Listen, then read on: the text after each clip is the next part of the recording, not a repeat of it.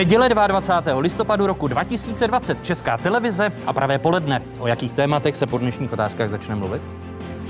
Sněmovna také schválila institut náhradního výživného, takže si myslím, že směrem k dětem máme odpracováno na jedničku. Stát a natažené ruce. Kdo dnes bohatne a kdo chudne? A proč? Diskuze ministrně práce a sociálních věcí, místo předsedkyně sociálních demokratů Jany Maláčové, poslankyně a první místo předsedkyně Pirátů Olgy Richterové a sociologa Daniela Prokopa. Profesor Beran už vlastně od srpna upozorňoval na možnosti vniku této infekce do domů seniorů. Myslím si, že MPS v tomto případě chce zaspalo. Ochránit nejohroženější. Jak v praxi dopadlo naplňování hesla, které jsme od politiků slýchávali od jara? Další téma první části otázek. Průměrný počet nadefinovaných kontaktů je 2,5, takže když si 8 tisíc vynásobíte 2,5, tak se dostanete dokonce pod číslo testů, které denně provádíme. Zahlcení čísly. Co nám říkají o životě a o smrti? Diskuze náměstka ministra zdravotnictví Vladimíra Černého, ředitele zdravotnických statistiků Ladislava Duška a biochemika Jana Konvalinky. Vítejte a hezkou neděli vám všem divákům jedničky i zpravodajské 24 České televize. Jste v jedinečném prostoru pro diskuzi. Seniori na prvním místě? Vládní závazek rozhodně neplatil při ochraně jedné z nejrizikovějších skupin z pohledu šíření pandemie COVID-19. Oficiální statistiky ministerstva zdravotnictví, jak sami vidíte, prokazují, jak pandemie zasahuje seniory. Mezi nakaženými v listopadu je téměř pětina lidí nad 65 let a každému desátému víc než 75 let. Jak sami vidíte na svých obrazovkách, stále přibývá nakažených v lůžkových zařízeních sociálních služeb, většinou právě v domovech pro seniory. Od začátku října se tam nakazilo přes 12 tisíc lidí. Pro srovnání ve zdravotnických zařízeních, kde byla dodržována přísnější opatření, polovina, tedy 6 tisíc lidí. Na místo kroku k zavedení plošného testování zaměstnanců sociálních služeb točil na přelomu srpna a září předseda vládní rady pro zdravotní rizika Andrej Babiš videa o tom, jak se vláda musí postarat o seniory. Vraťme se v čase. Takže čau lidi, je neděle a já vám představuji nového člena naší rodiny. Toto je Gigi. Proč jsem právě dnes vám ukázal Gigi a Elu? No protože dneska to bude o seniorech. Právě teď, když je COVID-19, se taky musíme o ně postarat. My samozřejmě musíme ty eh, seniory co nejdřív ochránit.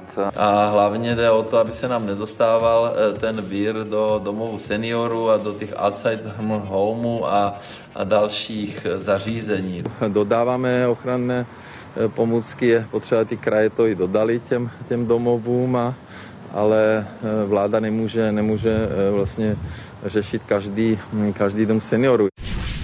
Vládní podcenění šíření COVID-19 na sklonku léta se promítá i v počtu úmrtí. Počet úmrtí z COVID-19 nebo na COVID-19 se přiblížil k 7 tisícům 100 lidem. Celkové množství úmrtí se překročením sedmitisícové hranice během listopadu zdvojnásobilo. Prvními hosty otázek proto jsou ministrně práce a sociálních věcí, místo předsedkyně sociálních demokratů Jana Maláčová. Hezké nedělní poledne, přeji paní ministrně. Dobrý den. Hezké poledne, zdravím vás i diváky. Vítám místo předsedkyni sněmovního výboru pro sociální politiku a první místo předsedkyně Pirátů Olgu Richterovou. Hezké nedělní poledne, paní místo předsedkyně, vítejte. Krásný den. A děkuji, že mé pozvání přijal i sociolog, člen Národní ekonomické rady vlády Daniel Prokop. Vítejte, hezký dobrý den. Dobrý den. Paní ministrně, máte modely, kdyby se mohlo zastavit šíření COVID-19 v sociálních zařízeních právě v domovech pro seniory? Tak ono to bude souviset s tím, jak celkově se nám podaří ještě více zlepšit uh, tu současnou situaci, protože uh, domovy pro seniory a veškerá zařízení sociálních služeb jsou velmi těsně provázány prostě s celkovým obyvatelstvem.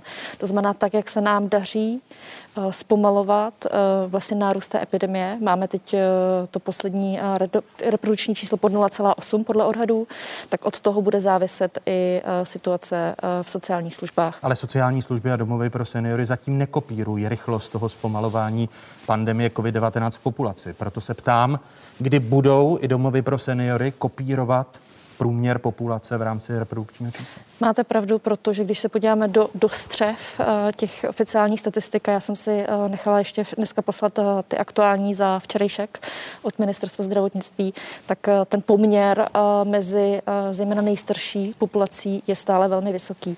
Víte, že za těch posledních 18 dní, to znamená za, za listopad, je to téměř v té, v té populaci 65 plus 19,3% u 75 plus 10, 10% z celkového počtu diagnostifikovaných. To znamená, vidíme tam setrvačnost, vidíme, že tam je spoždění v tom nárůstu, a, ale uděláme všechno pro to a myslím si, že už jsme na dobré cestě, aby se to zbrzdilo a samozřejmě, aby se to pak v těch následujících týdnech zpomalovalo. Myslíte, že do Vánoc situace v sociálních službách, respektive v sociálních zařízeních, domovech pro seniory, bude podobná jako v populaci v rámci brždění pandemie COVID-19? Já v to doufám, protože jedna dobrá zpráva je, když jsme začali preventivně testovat antigenními testy, plošně u zaměstnanců i u klientů, tak eh, ta míra eh, nákazy nebyla tak vysoká, jak jsme se obávali. Je v tuto chvíli na nějakých 13-14%.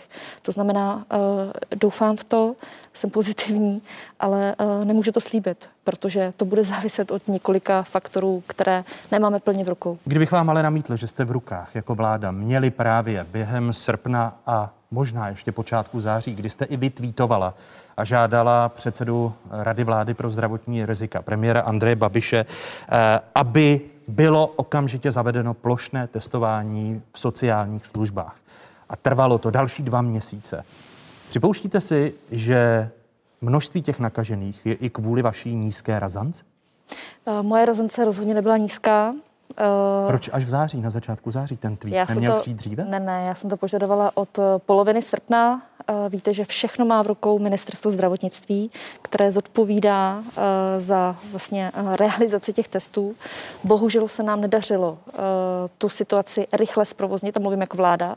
Nedařilo se nám přesvědčit ministerstvo zdravotnictví, ať přistoupí tak jako na jaře k tomu plošnému testování. Přišlo to bohužel až za pana ministra Primuly a pak to konečně zrealizoval pan minister Blatný a myslím si, že to střídání ministrů zdravotnictví k tomu také z velké části přispělo. Ale co ministerstvo Ministerstvo práce a sociálních věcí. K tomu, že se ta pandemie rozjela právě v eh, sociálních službách. K tomu testování, že se tak spozdilo, to mám na mysli. Co my jsme mohli ale z pozice Ministerstva práce a sociálních věcí, kromě toho, že jsme velmi silně tlačili a můžeme se k tomu dostat, na to, aby se testovalo co nejdříve, tak protože se to nedařilo plošně v sociálních službách z pozice celorepublikové, tak jsme alespoň řekli sociálním službám, budeme vám proplácet antigenní testy, když se opatříte sami, protože jsme na to měli dotační titul. Uh... Pokud byste měla vrátit čas, byla byste razantnější? Já si skutečně myslím, že uh, víc razantnější už jsem nemohla být. Uh, ty desítky jednání, uh, telefonátů, SMSek, uh, dopisů, uh, uh, hádek uh, na vládě, uh, vel, velmi ostrých, uh, velmi ostrých, tak uh, myslím si, že už uh, to víc asi nemohlo být. Je na vině ministerstvo zdravotnictví, jak naznačuje Jana Maláčová, protože říká, že snad už více razantní být nemohla, paní místo předsedkyně? Já jsem i členka výboru zdravotního, takže já vím, jak běží i tyhle ty diskuze tam. Uh, a co je velice smutné, že teďka si všichni přehazují tu vinu jako horký brambor a přitom je někdo, kdo to vyškrtl. Je nějaká odborná skupina, která přímo z národní strategie testování, kterou jsme jako Piráti v létě připomínkovali, chválili jsme to, že tam právě to preventivní testování v sociálních službách bylo uvedené, bylo tam popsané, jak to má probíhat, právě proto, aby se ochránili ti nejrizikovější, tak toto potom ve finálním návrhu zmizelo. A nikdo a zjistila, nechce říct. A zjistila jste?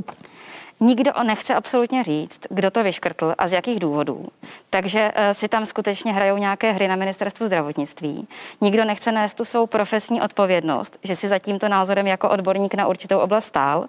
A jsme jenom v tom, uh, že teďka zpětně všichni vědí, že to byl správný návrh, uh, že to v té strategii mělo zůstat a že když jsme potom volali, my jsme jako Piráti vlastně k tomu svolávali mimořádné výbory, říkali jsme to v usneseních ve sněmovně, které byly zamítnuté, Pan premiér to prostě věděl, měl to na stříbeném podnose, že to je klíčový způsob, jak tím testováním ochránit, protože by se tehdy zvládalo testovat zaměstnance. Zvládalo by se přede, především předejít šíření nákazy skrze uh, zaměstnance. No a teďka vidíme, že prostě jsme trošku s je to, je, to, je to i jedna z těch věcí vzniku sněmovní vyšetřovací komise právě k chybám v rámci druhé vlny COVID-19, protože pan vicepremiér Hamáček v tomto pořadu před několika týdny řekl, že sociální demokraté podpoří ustavení takové komise, aby se zjistilo, kdo to z toho dokumentu vyškrtl a proč se nerealizovalo plošné testování první řadě pracovníků sociálních služeb, tedy domovů pro seniory. Já to nenechám být.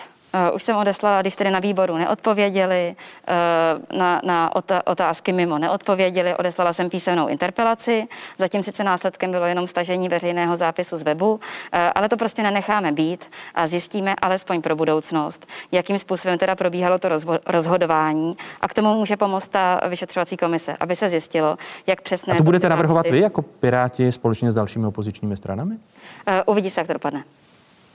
To je taková politická odpověď. Když se znovu podívám, eh, Danieli Prokope, eh, na ta, na ta data, můžeme my, když eh, se díváme na zdravotnická zařízení, kde je polovina nakažených oproti sociálním zařízením, která měla být logicky podle klientů sociálních zařízení nejlépe ochráněna a nebyla kvůli postupu vlády, kdy se podaří zbrzdit rozvoj té pandemie COVID-19 právě v sociálních službách? No já si myslím, že ty služby jsou zásadní a nejde jenom o domový důchodců, jde o stacionáře pro děti s mentálním postižením. Jde, já bych testoval i na školách učitele, eh, teď, když se budou vracet eh, děti nebo vracejí se děti eh, v nějaké formě. Myslím, že ty antigenní testy, které jsou výrazně levnější, tak oni mají sice parametry, že musí být potom potvrzeny třeba PCR testem, ale umožňují tohoto rozvinout v daleko větší šíři. Ale, takže to, to, to, to máte pravdu, že je to zásadní. Nicméně podle mě si musíme uvědomit i to, že ten vysoký poměr eh, nakažených eh, nebo to, že vysoký poměr nakažených jsou důchodci, tak jako je dány tím, že my málo testujeme tu eh, populaci před důchodovým věkem nám jako se zlepšuje ta epidemie, ale ten poměr pozitivních testů je pořád kolem nějakých 25%. Jo. My máme obrovskou část té epidemie, o které pořád nevíme. A jsou to lidé, kteří normálně chodí do práce často prostě a udržují to k té epidemie a my o něm příliš nevíme, protože máme velkou pozitivitu těch testů. Jo. Vy, byť jako sociolog, jste i členem vládního nervu. Chápete eh, argumenty, proč se brání vláda, ať ministr zdravotnictví, po případě premiér, tomu plošnému testování? Takže já jako nejsem odborník eh, na epidemiologii, takže nevím, jestli je dobré plošné testování nebo nějaké cílené, ale my jsme jako NERV třeba navrhovali eh, to, aby se výrazně podpořilo antigenní testování ve firmách, aby ty firmy dostávaly třeba polovinu proplacenou, aby se masivně testovalo ve firmách protože teďka vidíte, když je ta matice opatření, tak ona je relativně striktní v řadě bodů, školy, kultura a podobně, ale u výroby a skladových provozů, teda u průmyslu, tam vlastně není skoro nic, jo. tam je e, organizační opatření a doporučujeme testovat. Jo. Eh, takže jakoby... Eh, no ale podívejte se na ty školy. Když zůstanu u škol, což má, což má v rukou stát, tam plošné eh, testování pedagogů není.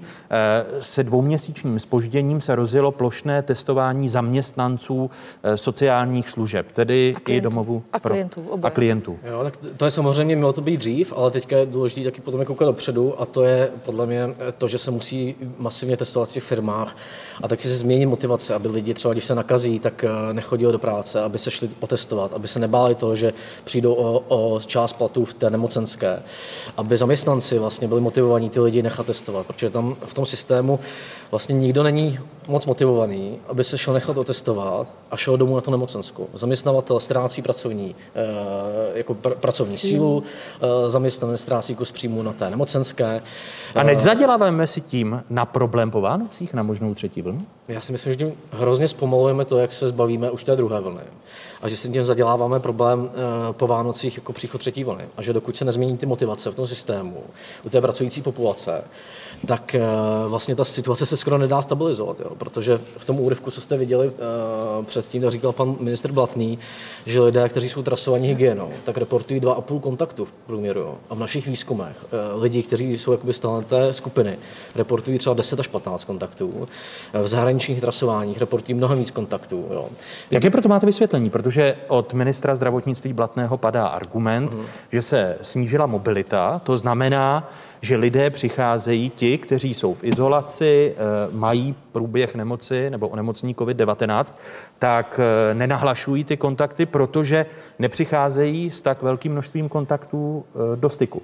To je podle vás milný argument. To vysvětluje část, ale rozhodně ne tak, tak malé množství kontaktů, které oni tam reportují. Jo. A myslím si, že uh, jeden problém je, že my jako ne, netrasujeme, netestujeme ty vysokokontaktové jedince, takže jako vlastně nedostihneme ty lidi, kteří eh, byli ty vysokokontaktoví, ty zůstávají nakažení a nediagnostikovaní častěji. A druhý, druhý problém je, že lidi se uh, bojí uh, hlásit uh, svoje kontakty, protože pošlou do karantény. Pošlou hmm. do mhm. karantény, pošlou na testování, ty lidi přijdou o část příjmů. Takže... Dovedete odhadnout, když ministerstvo hmm. zdravotnictví mluví o 97% vytrasovaných, kolik lidí z toho systému uh, unikne? O kolik jsou ta čísla zkreslená? Jako číselně nebudu hrát na to, že eh, to umím odhadnout, ale když se koukneme i v sebe trasování, když to reportují lidi online, tak uh, reportují více lidí. Takže tam jako jistá část určitě připadá na tohle ty ekonomické motivace. Nechci říct, že to je většina, ale jako omezuje. Váš odhad procentuální? Já bych řekl, že to může prostě omezovat eh, v nějaký desítkách procent efektivitu toho trasování. Když, Dejme tomu 30 až 40 procent? To nebudu, nebudu to říkat, protože nevím. No, ale mluvíte no. o desítkách procent. to je tak to... velký rozptyl, že si můžeme vzít od 10 až do 90. Tak když si vezmu čísla z našeho třeba výzkumu a vezmu si lidi, kteří uh, jsou potenciálně rizikoví, to znamená, že mají symptomy uh, nebo byli v kontaktu s někým nakaženým, mohli by být objektem toho trasování, tak tihle lidé hlásí, že byli v kontaktu třeba s deseti lidmi. Jo. Ne všechny ty kontakty byly asi rizikové, část se ořízne tím, že, uh, že já nevím, nebyli spolu dva metry daleko a podobně, jo, a že ta hygiena to vytrasuje podrobněji, ale ta čísla by měly být podle mě vyšší. Jo. No promiňte, ale i kdyby z toho, protože nechcete stále na to odpovědět, hmm. ale i kdyby z toho systému vypadávala třetina lidí, mm-hmm. tak je to poměrně velké množství tak je to zásadní, protože další vypadávají tím, že jakoby nejdou na ty testy. My testujeme relativně hodně málo, teďka se to snížilo, takže podle mě eh, bez ohledu na to, jaké jsou ty čísla, tam jsou i jiné demotivace. Jo. Třeba z některých míst máte hodinu eh, Stachova, když jedete, tak musíte jít do Plzně 50 minut na ty testy a zpátky, strávíte tím třeba 2-3 hodiny. Jo. Eh, a v těch, v těch obcích a těch ORPčkách, těch obcích rozšířenou působností, které to mají daleko, je, menš, je větší pozitivita testů. Ty lidé se tam méně testují, než by měli. Jo. Takže tam je taky geografický rozměr v Praze jsme tu epidemii utlumili tím, že se tady hodně testuje relativně a že lidi jsou hodně na home office a že prostě jako se změnilo to chování v tom pracovním životě. A my musíme zavést tyhle ty motivace v ostatních místech republiky.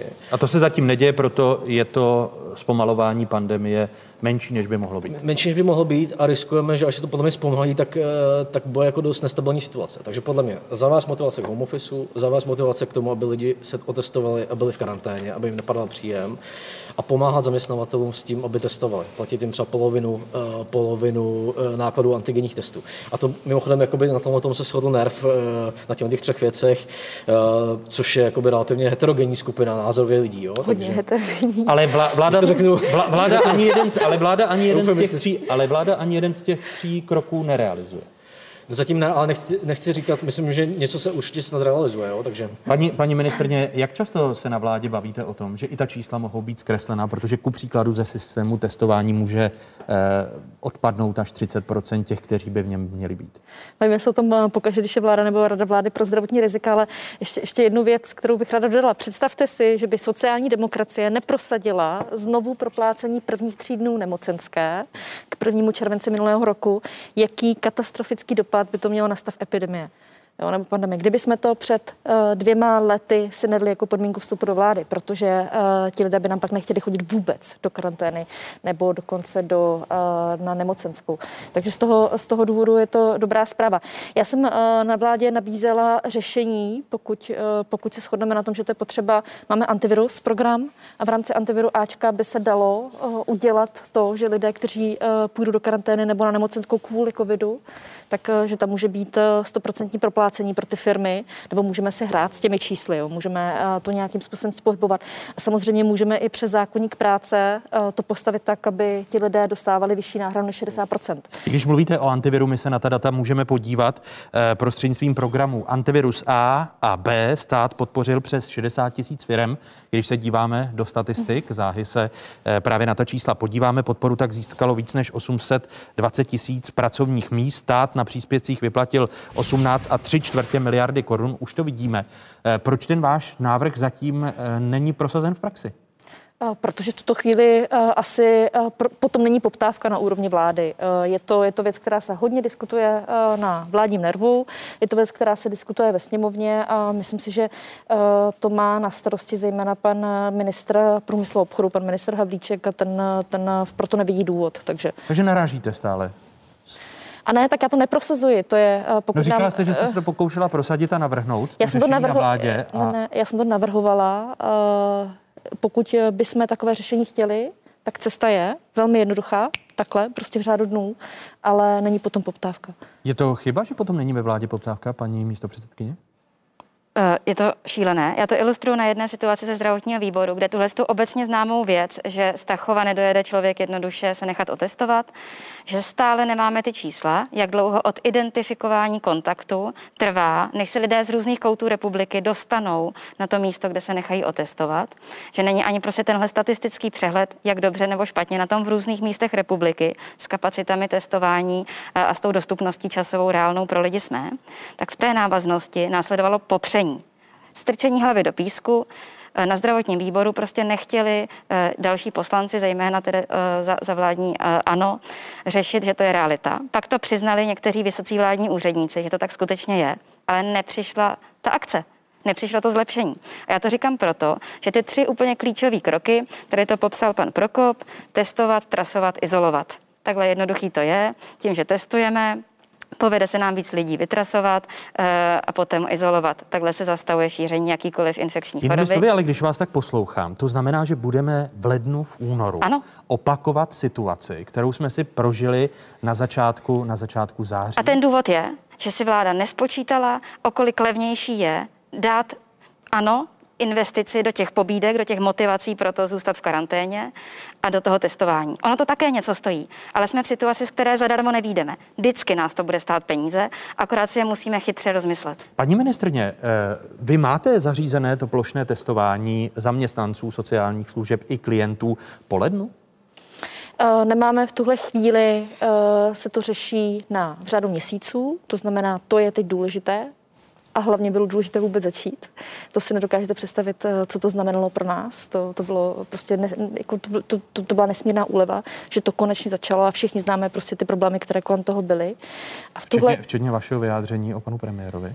Uh, a v tuhle chvíli uh, je důležité vědět, jak jsme na tom teď a bude se v tom pokračovat. Já si nedokážu no, proto, se, proto se vás ptám, jestli máte tu záruku, že se v tom bude pokračovat, aby až přijdou Vánoce, dojde k poklesu, lidé na dva týdny přeruší kontakty, protože Daniel Prokop tady naznačoval, že se obává právě ledna a, ledna a února. Nedokážu si představit, že bychom přestali a takové signály ani z ministerstva zdravotnictví uh, nemám. To, to je to nepředstavitelné. My vlastně do té doby, a vím, že to je nepříjemné, jak říkala paní poslankyně, prostě jako, uh, neexistuje dobrá cesta. V tuhle chvíli, dokud nenajdeme řešení, a to bude asi ta vakcína celé té pandemie, celého toho viru, tak budeme se muset naučit s tou nemocí žít a bohužel to znamená Ale testování. Ne asi v těch vlnách. Zatím se zdá, paní ministr. Testování, trasování a všechny ty věci, které k tomu patří, je velká, velká opatrnost. Ale to, to zatím nefunguje. Já ještě dodám jednu věc. Eh, pro MPO, Ministerstvo průmyslu a pro biznis jak eh, jsou to vyšší testování a testování seniorů a eh, zamezení toho šíření mezi seniory je klíčové.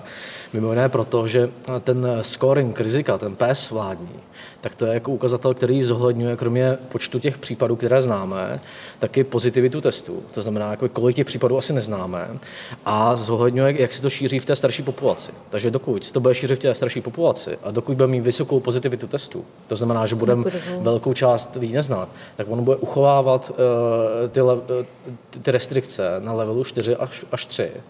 Eh, a je to dobře, protože to prostě eh, jsou důležitější parametry někdy než ty eh, čísla, kolik toho víme. A dokud budou chovat restrikce, tak to samozřejmě bude dělat restrikce toho biznesu. Takže podle mě i MPO, i e, biznis a ty lobistické skupiny by měly extrémně tlačit na to, aby se testovalo. Aby se testovalo co nejvíc. Ale zatím na to netlačí. A aby se uzavřeli, aby se dotestovaly ty sociální služby domovy důchodců, protože jinak to skóre neklesne a ty restrikce se nepovolí moc. Jako. Jenže ten dopad je často na skupiny, co mají mnohem menší lobistickou sílu. Ten maloobchod, který je diskriminovaný oproti těm velkým řetězcům. Když se to vezmete úplně jednoduše. Máme tady situaci, kdy stále, navzdory psu, který na papíře píše, že prostě některé z druhy zboží se nemají v této úrovni prodávat, tak se to děje. Eh, minister zdravotnictví říká, že on to vymáhat nemůže a ta nespravedlnost leží prostě na zavřených malých obchodech. A ukazuje se, že nemají vůbec žádnou sílu, aby to vládě vysvětlili, že je strašně nefér, eh, když prostě v naším čase nemůžou, eh, nemůžou eh, prodávat. Já na tom jenom chci ukázat, jak nelogicky to funguje a že potom se zdá, že ti nejsilnější hráči si bohužel zařídili, co potřebují. Zaznělo tady, že ta výroba vlastně moc těch omezení nemá a že bychom měli být mnohem víc soustředěni na to, aby to bylo spravedlivý, aby to bylo férový. Já jsem trošku nesouhlasím. Myslím si, že i ti malí i obchod jsou velmi dobře zastoupení v tripartitě a uh, tak, jak to sledují, tak tripartita je zastoupená velmi dobře a uh, jsou, jsou velmi aktivní, ale uh, já si myslím, že největší problém tady v celé té situaci je, že se vždycky musíme přepnout mentálně. Že když zvládneme jeden schůdek uh, v té epidemii nebo pandemii, tak to neznamená, že máme vyhráno, ale znamená to, že máme další schůdek před sebou. Že no, se paní dost... ministrně klíčové, abyste se přepli uh, mentálně já nemluvím, vládě. Já nemluvím je, je, o sobě, pane uh, moderátore, uh, mluvím o vládních kolezích a uh, to je v tuhle chvíli důležité. A větši, to... většina už se ve vládě přepla konečně po, po těch číslech, kdy jsme přesáhli 7 tisíc mrtvých? A důležité je ještě, ještě víc důležitější vnímám, že je, aby jsme všichni neuvažovali ode zdi ke zdi. To znamená, když se čísla zhoršují, tak eh, aby jsme okamžitě všechno uh, nevypli a myslím si, že ten postup byl správný.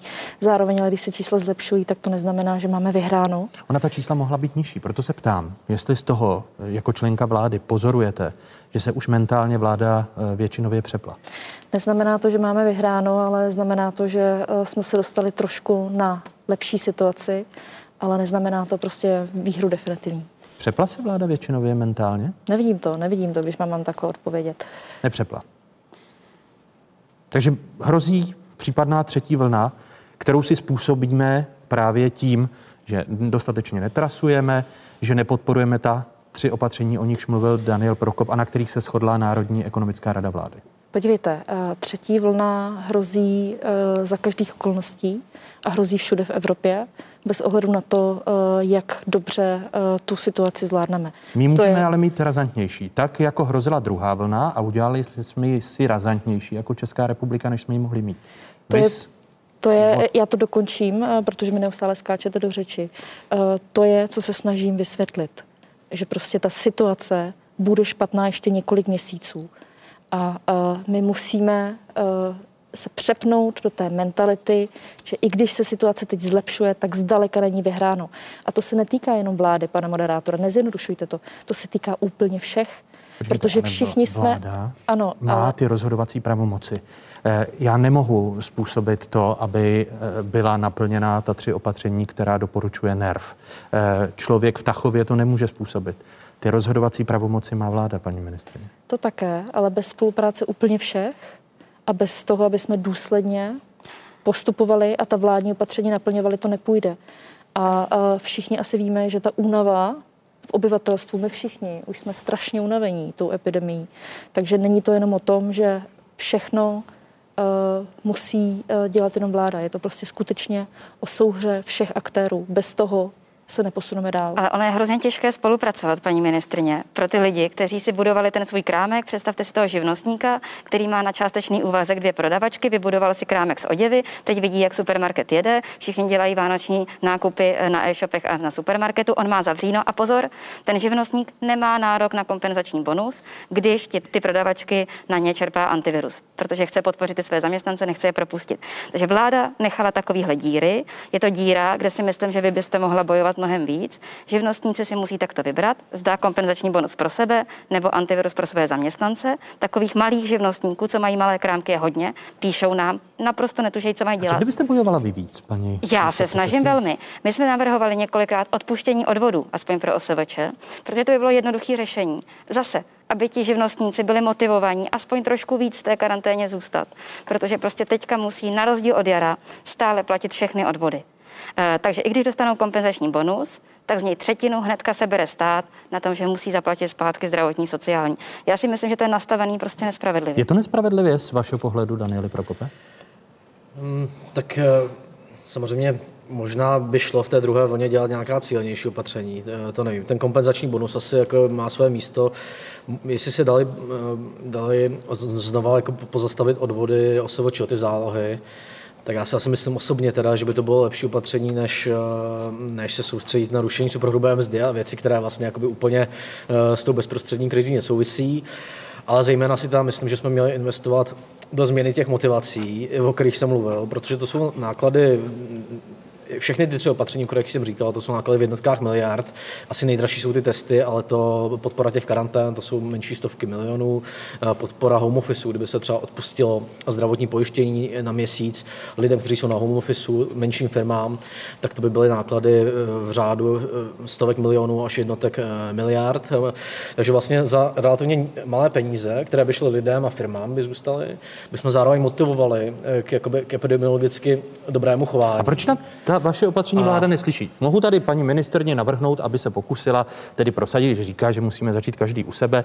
Paní ministrně, proč ku příkladu nepodpořit home office tím, jak navrhoval Daniel Prokop, že by se odpustilo měsíčně zdravotní pojištění těm, firmám, které dají zaměstnance na home office? Asi, asi, asi omezeně do nějakých menších, eh, u menších firm, protože oni mají nejmen, největší problémy vlastně eh, vybavit ty zaměstnance a podobně. Takže v zahraničí existují schémata, jak to podporovat. Většinou to je přes nějakou jako paušální podporu zaměstnance, který je na home office.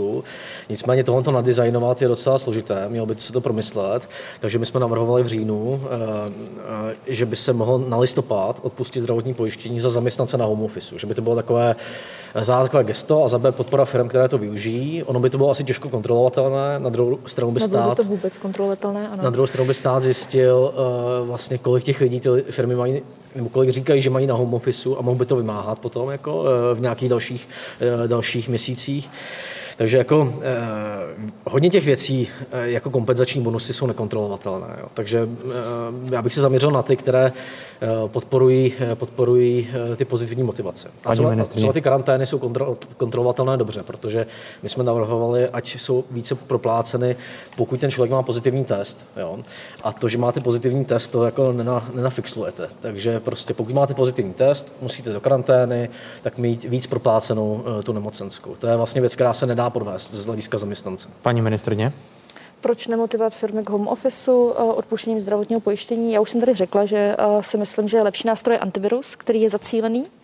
Nebude to plošné opatření, já si myslím, že plošné opatření v téhle situaci už jsou špatně, protože to nemůžete kontrolovat a nemůžete hlavně žádným způsobem směřovat hospodářskou politiku, nemůžete směřovat ten vývoj, není tam žádné zacílení, ne, nevíte vůbec, kudy směřujete, protože když se udělá všechno plošně, tak se to vlastně spustí samospádem. Kdybych vám ale namítl, že to možná zpomalí víc tu, eh, tu vlnu pandemie, protože takhle si budeme neustále tady dělat problém a budeme, dokud nebude účinná vakcína, tak budeme stejně omezovat ekonomiku a, a za, zase rozvolňovat?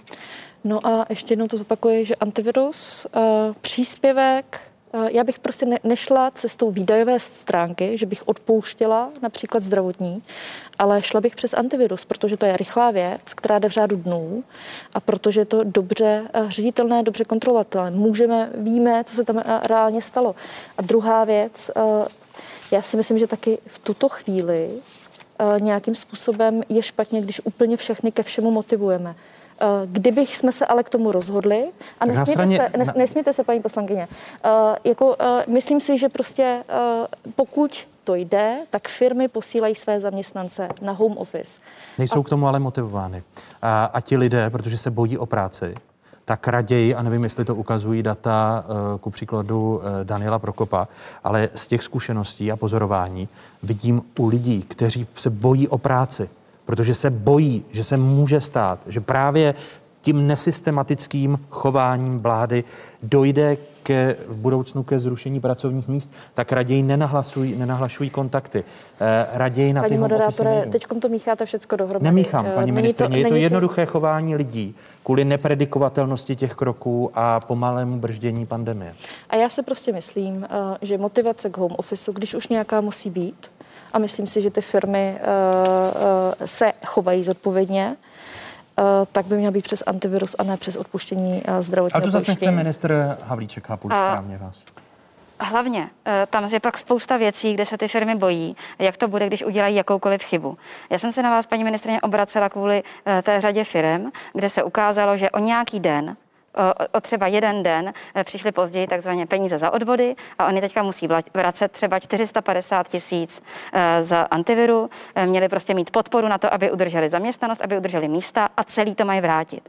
A tam prostě by mohla být možnost, aby vy jste řešila, že to bude řešit vlastně v rámci takzvaného porušení rozpočtové kázně, protože tam by se mohly jenom snížit ty částky, aby prostě nějakým způsobem byli potrestaní za chybu, která je často administrativní, často to jenom pozdě doputovalo na účet, ale u vás ale... je to tak, že vy jim že vy je nutíte vždycky vrátit úplně celou tu částku, ty sta tisíce. Takže ty firmy, které původně mysleli, že díky antiviru přežijou, teďka kvůli antiviru skončí.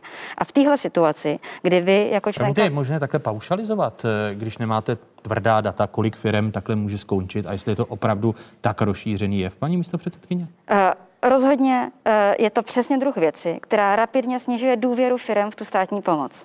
Protože jsou Paní poslankyně, ty kontroly teďka probíhají. 800 tisíc míst, některé třeba půl roku. A vy tady na základě jednotlivých případů, a já jsem vám napsala, že to budeme řešit a těm firmám pomůžeme, tak nemůžete takhle paušalizovat. Antivirus je funkční a nejlepší vládní program. A, a ta podmínka byla důležitá. Musí zaplatit mzdy, musí odvést odvody a pak si požádat o příspěvek. Nelze, aby si požádali o příspěvek a nezaplatili mzdy, to nejde.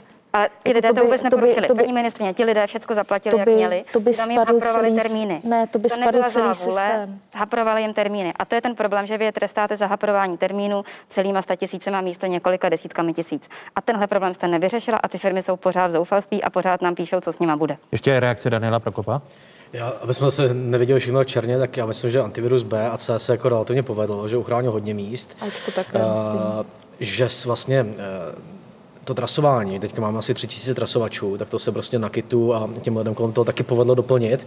Je důležité, aby to nedělali nějaký dobrovolníci, ale aby, to, aby ty odejdou prostě hned, jak ta krize, krize pomine a až je budeme potřebovat. Aby na začátku ledna měl zase být systém profesionální. Takže ano. by měl být jako nasmluvaný a zaplacený ten systém. Ale e, pravda je, že jako já taky znám případy, že v antiviruce e, někdo zaplatil o milion o pět korun míň, jakože jsem přepsal a vlastně musí vrátit e, e, celé ty odvody za ten, za ten měsíc, který e, který eh, ten antivirus C měl odpustit té firmě, té malé firmě. To jsou ale jako asi případy, které podle mě se dají řešit jednotlivě prostě. Jako, a neřeší se. Nyní nejsou vyřešené jednotlivě. Já se omlouvám, mě to fakt strašně štve, protože ten program, který měl za účel ty firmy zachránit. Slovo? Ano, uh, jest, jestli vy, vy, vyřídíte tady stížnost paní místo předsedkyně, aby nebyla naštvaná. Paní místo přesně ví, že to je změna zákona a změna zákona není ze dne na den. Víte, že sociální pojištění, že musíme velmi tvrdě postupovat podle zákona. A my to řešíme. A paní poslankyně, než, než si tam začnete studovat ty paragrafy, tak... Vaši odpověď, vaši odpověď na moji interpelaci. Vy prostě tady Jste mi si píšete. Řekla, paní ministrně. Je mi líto, ale vy mě tady prostě píšete, eh, že, že to je smůla, že porušili prostě eh, tu dotační smlouvu. A to je ten problém, že vy to prostě takhle individuálně neřešíte. Uh, ti, co uh, porušili ty pravidla, že dostali příspěvek a nevyplatili předtím mzdy a ne, neodvedli odvody, Mě vyplatili. tak ti uh, Přišli ve špatném termínu. Nechte mě domluvit. Teď, teď uh, já vás taky nechávám. Takže jsou ty dva druhy případů. U Bčka nebo u Ačka, ti, co nevyplatili mzdy a porušili ty pravidla, tak ti to budou muset vracet. I když i tam hledáme nějakou cestu, aby jsme je nezlikvidovali. Tam je například uh, uh, případ, uh, té, abych neříkala jména, tak toho uh, hudebního klubu v Brně. Uh, druhá ale situace je, Eh, pokud se jedná o C, podle zákona, eh, který eh, řeší vůbec sociální pojištění a celé odvody, tak tam hledáme cestu, jak by jim šlo vyhovět. A jedná se o jednotky případů, nikoho nechceme poškodit, nikomu nechceme ublížit a hledáme cestu v tuto chvíli, jak ty firmy nezlikvidovat. A kdy, kdy najdete tu cestu, paní ministrině? Je to v řádu dnů, protože teď se to uh, administruje. Tak měste 16.10. odpověděla, že striktní dodržování lhůt a nemožnost poskytování výjimek je zcela rozhodující. Ale počkejte, ale teď paní ministrině změnila super, názor jste to a řek, řekla, že v řádu dnů Uh, probere ty případy jednotlivě. Já budu nadšená. Já budu my nadšená a příště vás ráda pochválit. My jsme v té době uh, měli, tuším, že pět případů, které jsme analyzovali a u jednotlivých, a nebudu teď mluvit za všechny, neznám, nepamatuju si ten váš případ, to bych prostě uh, nepřipustila pravdu, ale nechte mě domluvit. A uh, v ten moment nám to přišlo jako správný postup. Teď je těch případů kolem 30 a hledáme cestu, jak ty firmy nezlikvidovat. Protože antivirus zafungoval, podpořil 70 tisíc firm a bylo by špatně, kdyby jsme kvůli eh, dvou nebo třem desítkám firm, které nepodvedly své zaměstnance, ale byly takové, které podvedly své zaměstnance, byly takové, a to si, těch to si, musíme, ty si musíme taky říct, že se snažila celá řada firm to zneužít. O těch a nemluvím. podvedli kolik, své kolik, zaměstnance. kolik jich je? Jsou to, jsou to také uh, v řádu desítek jednotlivých stovek, menších stovek. Menších stovek, Ano, které eh, podvedly své zaměstnance a nevyplatili jim ty peníze. A nebo, a nebo porušili, uh, porušili zákonník práce a šli na tu nižší sumu překážky v práci. To znamená, že zaměstnanec měl třeba nárok na 80 nebo 100% a dostal 60 a zároveň si ta firma nárokovala jiné částky. Tady máte, paní poslankyně, ujištění, že, těch, eh, že ty desítky, 30 až 40 případů budou eh, vyřešeny. Já jsem nadšená, protože my jsme to pak ještě se snažili řešit ve sněmovně. Nehejbalo se to, díky vašemu pořadu se to hejbne. Z toho jsem za ty firmy moc ráda. A my jsme zase rádi, že nebudete rozčílená, paní místo předsedkyně. Jo, a, a, Eh, a že jestli- nebudete na základě jednotlivých případů bořit celý program, protože to je vaše specialita vždycky. Vytáhnete si jeden nebo dva ze 70 tisíc a všechno je špatně. Pojďme tedy k dalšímu tématu. A to, jedno, to jednotlivé skupiny, paní místo předsedkyně, které eh, zasáhla eh, pandemie COVID-19. Na počátku listopadu podle průzkumu agentury PAQ Research eh, dopadl vývoj ekonomiky těžce na přibližně desetinu českých domácností. Už ta data eh, z výzkumu eh, Daniela Prokopa, který je hostem dnešních otázek, vidíte. Zaznamenali pokles příjmu o 30 a více procent ve srovnání se stavem před epidemí a nemají velké úspory. Domácnosti další přibližně čtvrtiny obyvatel České republiky si v tomto období pohoršily částečně.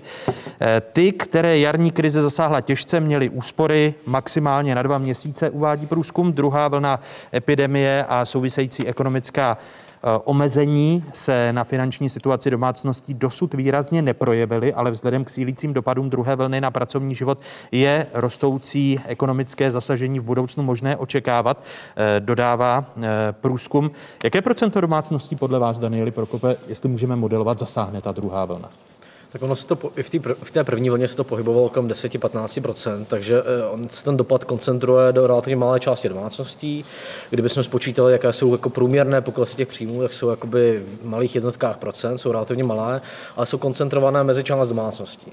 A teď jako, jaká část domácností to je? Eh, Jsou to hodně často lidé, kteří byli pracovně aktivní nebo jsou pracovně aktivní, ale mají nějaké nestabilní úvazky. To znamená, pracují buď to teda na OSVČ, takové ty OSVČ v těch závislých pozicích reálně ve službách. Eh, Jsou to lidé, kteří měli část příjmu na dohodu nebo na černo často. Eh, To nám tam říká, no přiznává v tom výzkumu asi My se a propos můžeme na ta data podívat, Tak, protože také máme k dispozici.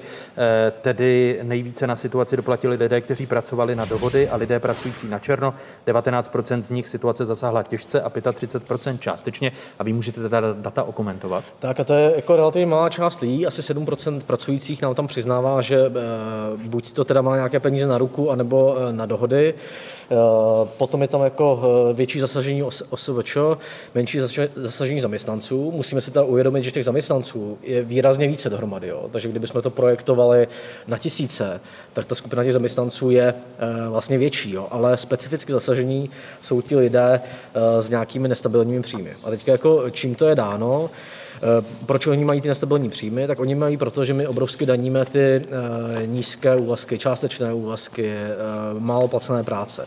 Takže vytlačujeme tyhle ty lidi do takových těch pološedých ekonomik nestabilních úvazků. Jsou to typicky třeba rodiny s dětmi, kde ta matka nebo, nebo otec vlastně nemůže pracovat na plný úvazek, takže by měl prac- pracovat na částečný a to naše danění vlastně tyhle ty částečné úvazky, zejména ty s menší mzdou, hodně zatěžuje. Jo? Takže vytlačíme, že oni mají nějaké dohody, příjmy na ruku a podobně. Posílíme to tím, že máme 800 tisíc lidí v exekuci, že jo, který, kterým se to vyplatí. A tím děláme jako nestabilní část společnosti, která v té krizi, když zaměstnavatele musí redukovat uh, svoje výdaje, tak samozřejmě jako první na paškále, jo, protože uh, tím to osekáte bez, uh, jako z týdne na týden. Jo. Jak, by, jak byste tuto část společnosti řešil?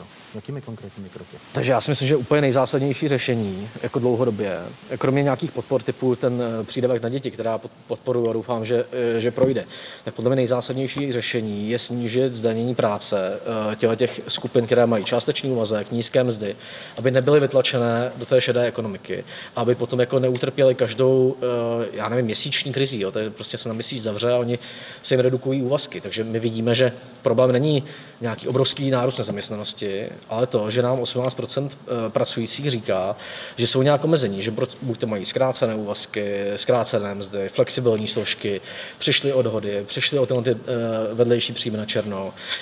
Takže my podle mě musíme redukovat tu šedou ekonomiku nestabilní a tu podle mě redukujeme nejlépe tím, když snížíme zdanění těchto těch částečných úvazků a té nízkoplacené práce. Tak vy jste zmínil i to, co v pondělí, o čem má rozhodovat vláda, protože jeden z těch kroků je zvýšení přídavků na děti, se kterým přichází ministrně práce a sociálních věcí Jana Maláčová.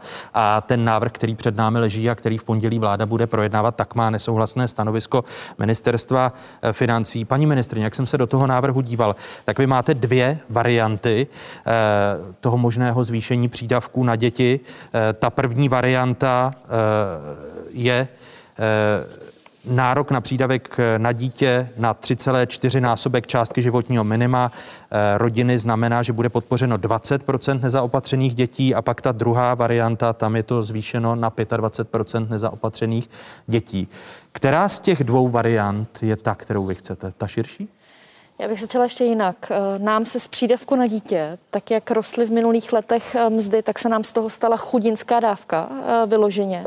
A chudinská v tom slova smyslu, že nárok na přídavek na dítě, i když Sobotková vláda ten okruh rozšířila na 2,7 násobku životního minima, tak v podstatě na ten přídavek dosáhnou pouze nepracující rodiny což si myslím, že je strašně špatně, je to strašně demotivační pro celý ten systém.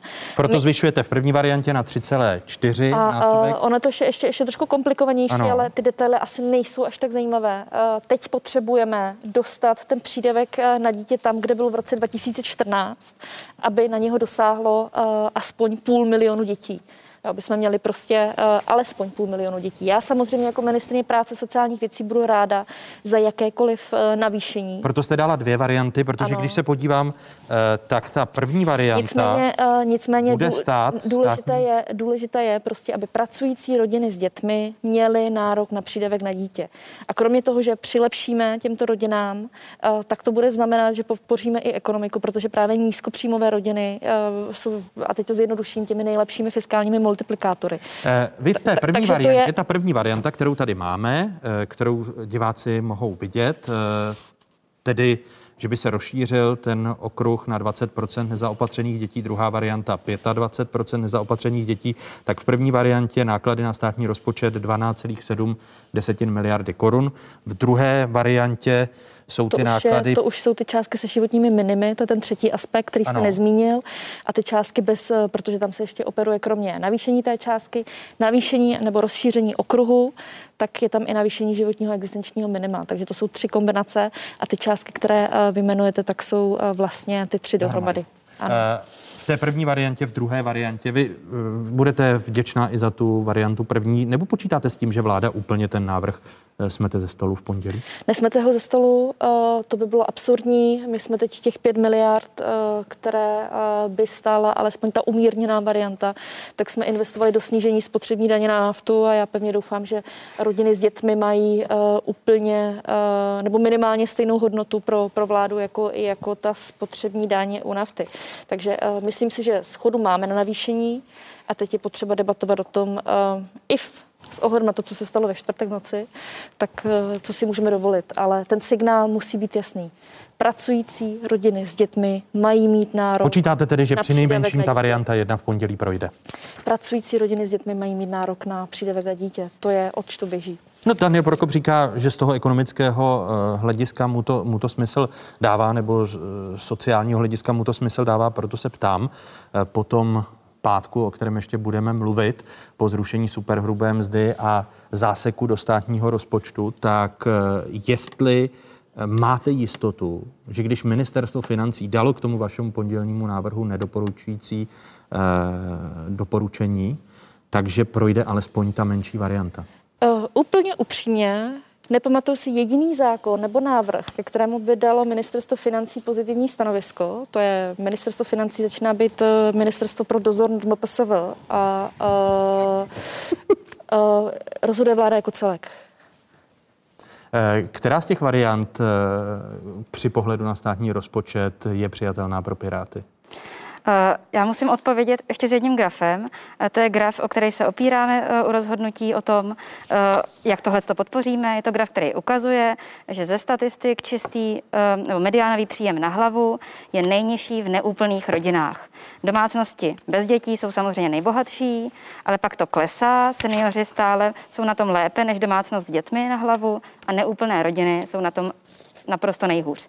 A já to chci zdůraznit, že prostě samoživitelé a samoživitelky, to se ukázalo v koronakrizi, jsou na tom tak zlé, že se musíme podívat na to, jak ten návrh zlepšuje jejich situaci. Protože ty padají do takové chudoby a do tak zoufalých situací, že já vám tady potřebuji říct ještě jedno číslo, abyste pochopili naše uh, analytické úvahy. Životní minimum dneska rodiny jeden rodič, jeden dospělej a jedno dítě do 6 let, který je často nemocný, často zavřená školka a tak dále teďka, životní minimum té rodiny je 5520 korun. 5520 korun pro tyhle dva lidi, aby přežili. Prostě úplně uh, mimo.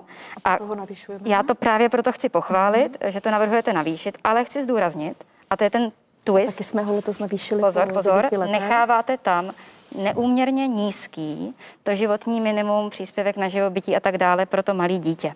Vy to necháváte kolem eh, dvou tisíc korun na měsíc na to maličké dítě a potom to jenom pomalu navyšujete. Ale přitom, kdyby to dítě nebylo v té chudobě, ale kdyby tam byl vyplácený příspěvek na úhradu potřeb dítěte, tak byste na stejně starý dítě jako stát, jako MPSV, vypláceli 5 tisíc korun a u toho staršího ne 2300, ale vypláceli byste 6 tisíc korun příspěvek na úhradu potřeb dítěte, což je realističtější částka na ten měsíc, mnohem. A já chci navrhnout, aby se úplně jednoduchá věc stala, aby jsme srovnali životní minimum a dítě se počítalo jako druhá osoba v domácnosti. Jo, jdu sem s návrhem, který by to zjednodušil, nepočítalo by se tolik věkových hranic, jdu sem s výpočtama, jak by to zlepšilo situaci samoživitelů a jak by to přitom přídavku na dítě udělalo velice pěkně to, že bychom nemuseli o tolik zvedat ten koeficient. Velmi cíleně by to pomohlo těm chudším pracujícím rodinám, pomohlo by to nízkopříjmovým a výrazně by to pomohlo samozřejmě. Ale je dobře, že ministrně práce a sociálních věcí, byť s tím rozpočet na příští rok nepočítá, protože to je klíčové, ani s těmi 12, ani s těmi 15 miliardami, že ministrně ten návrh v pondělí dává na vládu. Bez pomoci nadací, bez pomoci když lidi nemají rodinu známý, představte si tu mámu s tím malým dítětem, který, které pořád eh, nemůže sehnat ani brigádu, protože dítě Já bych pořád se proti nemocný. tomu ohradila. Já bych se, eh, máme tady, Takže... máme tady celou řadu dávek, eh, které rodinám s dětmi a zejména samoživitelským rodinám pomáhají. Můžeme se k tomu dostat. Ale jenom letos, co se letos udělalo pro samoživitelky. Po devíti letech jsme valorizovali životní existenční minimum. Vstoupil v účinnost novela zákonníku práce práce a zavedli jsme sdílená pracovní místa, což jsou částečné úvazky. Valorizoval se rodičovský příspěvek po devíti letech, což pomáhá také samoživitelským rodinám. Dali jsme jak v první vlně, tak v druhé vlně velmi vysoké ošetřovné. To je tady ta 16, co se letos povedla. A po 15 letech máme eh, v legislativním procesu v Senátu zákon o náhradním výživném. To znamená, že se toho udělalo skutečně mnoho ještě k tomu jsme v rámci té koronakrizi, tak jsme zjednodušili tu mimořádnou okamžitou pomoc. A ten nápad Pirátů, když se vrátíte, paní ministrně, k tomu, co bude v, v pondělí? Uh, to znamená, že jsme udělali toho spoustu, což neznamená, uh, že nemáme pomáhat ještě více samoživitelským rodinám. Ale je potřeba říci, uh, že to vaše tvrzení, že bez pomoci nadací by to nešlo, to, to není pravdivé. My tu máme docela funkční sociální síť, a je dobře, že pomáhají i, že pomáhají i nadace, ale v tuhle chvíli se nikdy nedělalo tolik pro samoživitelské rodiny v nouzi. A ten návrh, ten návrh jako, Pirátů, o který jako, by... se k tomu dostanu, jako, jako za této vlády. A to je potřeba si říci. O tom návrhu Pirátů, to by bylo na změnu té filozofie životního existenčního minima, to znamená na změnu zákona a tím pádem by to nebyla rychlá věc to je potřeba si říci, ale tak jako uh, se všemi diskutují vždycky ve sněmovně, tak se můžeme na to sednout. My se vydáme uh, několikrát týdně a můžeme to prodiskutovat. Protože, ale je... protože ten, návrh, ten návrh jde ve stavu legislativní nouze, jak jsem četl ty podklady na vládu, eh, že by ho sněmovna schválila hned v prvním čtení. Vy půjdete na to zrychlené projednávání jako Piráti?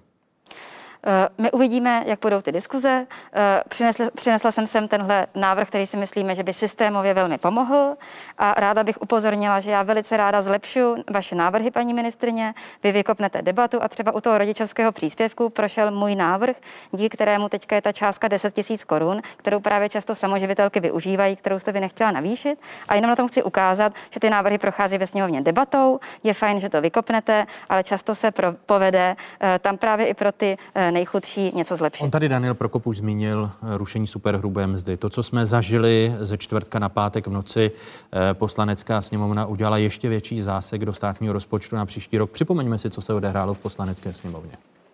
Ten účet za tuto operaci bude 180 miliard plus minus. Kolik by se vám ještě líbilo, abyste lidem z těch kapes vytahali, abyste jako přerozdělovači byli konečně spokojení s tím, že máte dostatek eh, peněz? Andrej Babiš říká veřejně jako premiér, že je to jenom na dva roky, ale do toho svého návrhu to nevložil. Takovýto zákon nemůže být Eldorado pozměňujících návrhů, ať už premiéra Babiše, anebo vicepremiéra Hamáčka.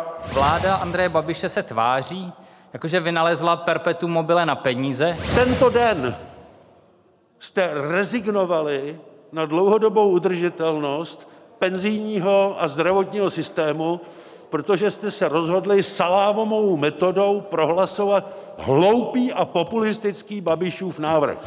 Změny v daňovém systému podle ministrně financí Aleny Šilerové eh, přijdou na 130 miliard korun, to, co nakonec bylo schváleno, z toho jen na státní rozpočet podle ní připadne 87 miliard. Jde o souběh pozměňovacího návrhu poslance Andreje Babiše, eh, který ruší superhrubou mzdu a snižuje daně a ten se potkal s, se s daňovou slevou, se zvýšením základní daňové slevy na poplatníka na úroveň mzdy, kterou předložili Piráti. Co je sociálně spravedlivější, pokud byste byl senátor, Danieli Prokope? Tak eh, jak byste se s tím návrhem vypořádal? Tak mě na ním eh, jako fascinuje to, že uděláme takhle zásadní věc, eh, nějakou sérii pozměňováků, která ani neprojde vlastně žádnou analýzou dopadu. Eh, tu udělali nezávisle VŠE, Think Tank IDEA a Národní rozpočtová rada a všechny řekli, jako nedoporučili tu reformu. Takže my uděláme sérii pozměňováků, takhle zásadní věc. Když k tomu připočtete další věci, které se staly bez vlastně RIA, bez analýz dopadů, jako je back a zrušení daně z převodu nemovitostí, tak jako ta vláda udělala každoroční sekeru kolem 160 miliard, miliard korun, bez jakýchkoliv analýz. Jo, což... On, on na to upozornili předseda odboru Josef Středula, když se podíváme na jeho tweet, kdy deficit státního rozpočtu podle propočtu odborů bude v příštím roce 480 miliard korun. Tak, takže to, to je první věc, že jako bez analýz a bez toho, kde to vybereme jinde a kde to ušetříme, podle mě jako není zodpovědné dělat takovouhle rozsáhlou změnu. Druhá věc je, že eh, my jsme, eh, nebo kolegové z think tanku IDEA už si jeli tu, eh, tu kombinovanou reformu tím jejich modelem a ona samozřejmě tím, co tam přidali Piráti, tak nebude tak, nebude tak degresivní, vyplatí se i těm lidem, kteří mají trošku třeba nižší příjmy nebo střední, takže i Piráti to v tomto ohledu trošku zlepšili. Jinými slovy, ten Ale... návrh Andreje Babiše nesnižuje daně všem, jak tvrdí Andrej Tak Babiš. návrh Andreje Babiše, ten původní návrh, který by stál asi 85 až 90 miliard, byl konstruovaný tak, že se sníží sazby. A problém českého daňového systému je, že on má relativně nízké sazby danění a hodně ta práce je zatížená odvody na sociální a zdravotní pojištění. A on ten návrh tím, že by ty sazby ještě snižoval a nezvyšoval tu slevu na poplatníka, eh, tak vlastně by pomohl těm eh, výrazně více těm vysokopříjmovým skupinám, protože ti nízkopříjmoví už platí těch daní relativně málo nebo vůbec. To znamená, že třeba 15% zaměstnanců by nepomohlo ani o korunu. Eh, nejchudší pětina zaměstnanců by ten návrh Andreje Babiše pomohl v průměru asi do 260 korun měsíčně a té nejbohatší pětině by pomohl asi o 3000 měsíčně. Takže je to návrh pro tu nejbohatší většinu. To znamená, se, když se, asi, ale... asi 40% z těch 80 až 90 miliard by vyčerpala uh, ta nejbohatší pětina uh, zaměstnanců. Která, která je nepotřebuje de facto, když se podíváme na sociální nespravedlnost ve společnosti. Zatímco uh, návrh Pirátů je sociálně spravedlivější a stojí státní pokladnu. Návrh... On, to nebyl, on to nebyl jenom návrh Pirátů, takové návrhy Aha, předložilo několik poslaneckých a parlamentních klubů, zejména také sociální demokracie. A takže nekorektní mluvit o vládním návrhu, pane moderátore, ale je to návrh ano, ODS a SPD. Asi se nám tady rýsuje nová, nová koalice, nebo se tady před našimi očimi, uh, očima konají zásnuby, které budou dovršeny po, po příštích volbách. Ale je to přesně tak, že v podstatě svým zaměřením a teď, eh, teď se ta situace trošku změnila, protože byl při, eh, přijat ten pozměňovací návrh, tak přesto je to extrémně drahá věc, která zejména pomůže bohatým lidem a těm, eh, co to ušetří pár set korun, a já to nezlehčuji, protože každý v téhle složité situaci potřebuje prostě každou korunu navíc a já to chápu, že se lidé na to těší.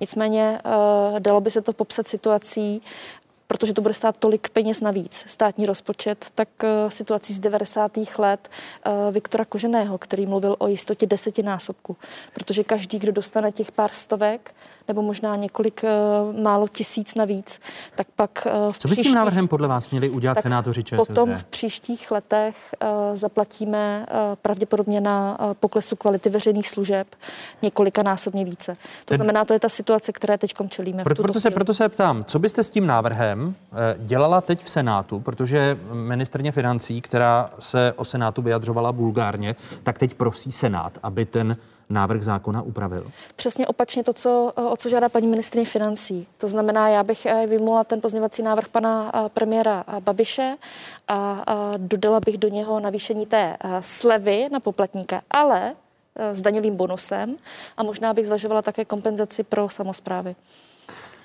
Vy, paní je, jestli můžu zareagovat, my jsme za Piráty vlastně konzultovali s řadou odborníků už mnohokrát mm, tu eh, valorizaci té slevy eh, na, na poplatníka. Došli jsme k tomu, že to je něco, co nejvíc podpoří nízkopříjmové. Předkládali jsme to pětkrát ve sněmovně. Prostě opakovaně, kdykoliv to je možné, tak to předkládáme. Pětkrát paní ministrině Šilerová zamítla, pozor, zdůvodňovala, dokud nebudou zisky, dokud nebudou příjmy, nemohu k tomu dát uh, souhlasné uh, stanovisko. A teďka najednou, eh, i když to prošlo sněmovnou, eh, tak eh, jako pozměňovací návrh, tak dala souhlasné stanovisko k tomu následujícímu návrhu pana poslance a shodou okolností předsedy vlády Andreje Babiše. A ten argumentuje tím, že ten, ta sekira do veřejných rozpočtů je pouze na dva roky. Já to tady fakt mám tu mladou frontu, protože se z ní stal tímto titulkem se z toho stal stranický tisk, protože to není pravda těch paragrafech toho zákona není napsaný, že to bude na dva roky. A když pouze v předkládací zprávě a tím pádem není naplněn ten slib, který byl dát pánu prezidentovi, že to bude dočasná věc. Je to v odůvodnění, což je taková jako cár papíru to odůvodnění. A já na tomhle chci ukázat, že když novináři to hledají do titulku, tak to už není žurnalistika. A chci na tom ukázat, že to snížení zdanění práce, eh, tak jak jsme to ideově navrhovali my za Piráty versus co navrhoval eh, pan mm, premiér, je stále velmi citelné u těch nízkopříjmovějších rodin, do těch 30 tisíc hrubého, eh, ta sleva na daní perfektně funguje a potom začnou rapidně růst, rapidně růst zisky, to, co ušetřejí, prostě bohatí. Já ušetřím. Já, já se omlouvám, ne, ne, my, my budeme se, ale... pokračovat, ale už mimo kamery v diskuzi, protože loučíme se s diváky jedničky, protože na jedničce čeká děti pohádka, ale na 24 otázky pokračují. Eh, přepněte si na spravodajskou 24. Děkuji Janě Maláčové, Olze Richterové a Danielu Prokopovi, že byli mými hosty. Děkuji a těším se na shledanou. Na shledanou. Na shledanou.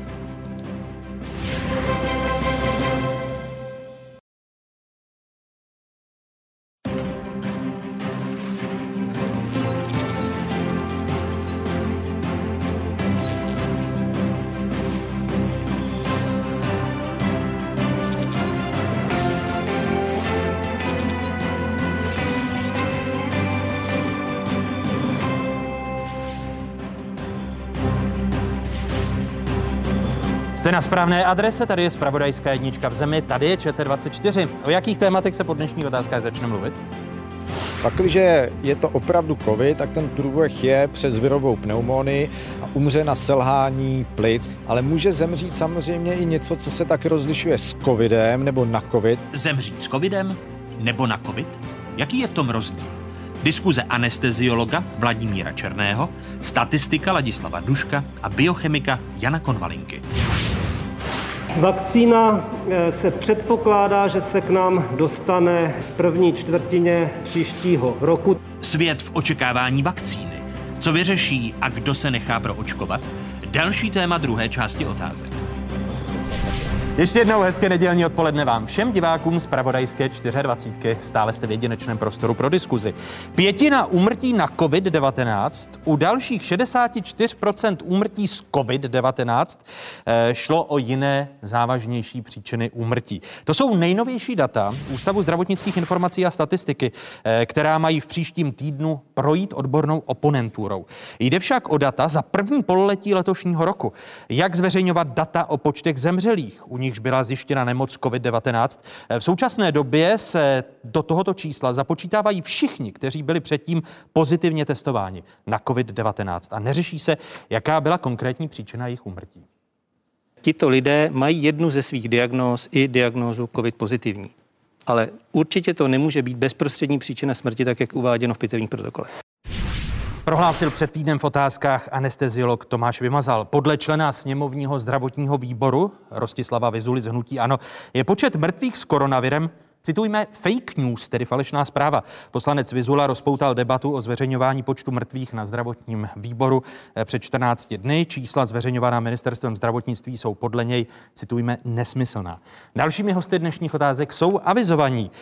Náměstek ministra zdravotnictví, předseda České společnosti anesteziologie, resuscitace a intenzivní medicíny, profesor Vladimír Černý. Vítejte po čase v otázce. Hezký dobrý den, pane profesore. Děkuji za pozvání. Vítám ředitele Ústavu zdravotnických informací a statistiky, profesora Ladislava Duška. Hezký dobrý den i vám. Dobrý den, děkuji. A mé pozvání přijal i biochemik eh, z Ústavu organické chemie a biochemie Akademie věd České republiky, prorektor pro vědeckou činnost Univerzity Karlovy, eh, profesor Jan Konmalinka. Vítejte, hezký dobrý den. Dobrý den. Tak začněme u vás, pane profesore Dušku. Server i rozhlas citoval 11. listopadu vaše slova ze zasedání sněmovního zdravotnického výboru, kde jste odpovídal na otázku týkající se každodenního zveřejňování statistik počtu mrtvých a doslova jste uvedl, cituji, nejsem tak statečný, abych to vypnul. Kdybych já sám nyní vysílání tohoto čísla vypnul, rozpoutám doslova mediální peklo. Konec citátu. Bylo moudré mluvit o vypnutí, kterým jste rozpoutal mediální peklo? Samozřejmě jsem to nedomyslel. Ona eh, takové to vyjádření v diskuzi, které potom dostane ještě nějaký další příběh v médiích, vždycky člověku trochu zhořkne. Eh, ta pravda je taková, že to denní zveřejňování reálných čísel v reálném čase opravdu velký smysl nemá, protože v reálném čase se údaj o zemřelém nedostane ani v té obecné nejjednodušší podobě ano, ne do centrálních statistik. Takže zveřejňujeme nějaké číslo, které se ale x dnů zpátky ještě doplňuje, protože přicházejí listy o prohlídce zemřelých mimo nemocnice, eh, přicházejí zprávy eh, o, o výsledcích pitev a tak dál. A samozřejmě v laickém čtenáři to pak musí vyvolávat představu, že se ty statistiky x dní zpátky mění. Nebyla možná chyba, že jsme nevyužili těch klidnějších letních měsíců, aby se změnilo, eh, aby se změnila ta statistická data, aby měla větší validitu a pak, aby vaše slova nerozpoutala takové pozdvižení? Eh, já jsem nezaznamenal nějaké úplně pozdvižení, ptal se mě na to pár lidí i z médií a dá se to jednoduše vysvětlit. Nikdo nechce nikomu nic utajit a navíc mortalitní data ani v Evropě nebo v kultivovaném světě utajit absolutně nelze. To je, to je nemyslitelné. Reportuje se mortalita na všechny eh, druhy nemocí, ale vždycky určitým způsobem zpětně, aby ta data byla validovaná. Takže určitě si tahle ta pandemie eh, tak trošku říká i o to, aby jsme se zamysleli nad nějakým komunikačním plánem, ale nejenom my celá Evropa, celý svět, protože jak se dívám, tak ta data v reálném čase reportuje ne všechny státy, ale poměrně hodně států. A to, co jsme na té eh, schůzi diskutovali a to, co, to, co by mělo být takovým závěrem, ta data o celkové mortalitě, tedy zemřel ano, ne, ve chvíli smrti byl COVID pozitivní. To je jediné, co nám to říká.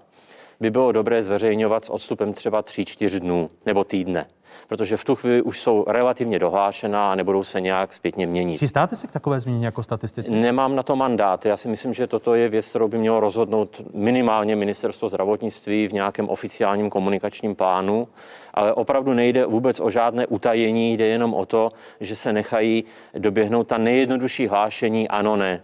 Pokud jde o příčiny úmrtí, to je věc řádově složitější. O tom, o tom bude záhy řeč, že teď vstoupím do vaší řeči. Pane náměstku, když tady pan ředitel Dušek říká, že je to věc ministerstva zdravotnictví, chystáte se k takové změně?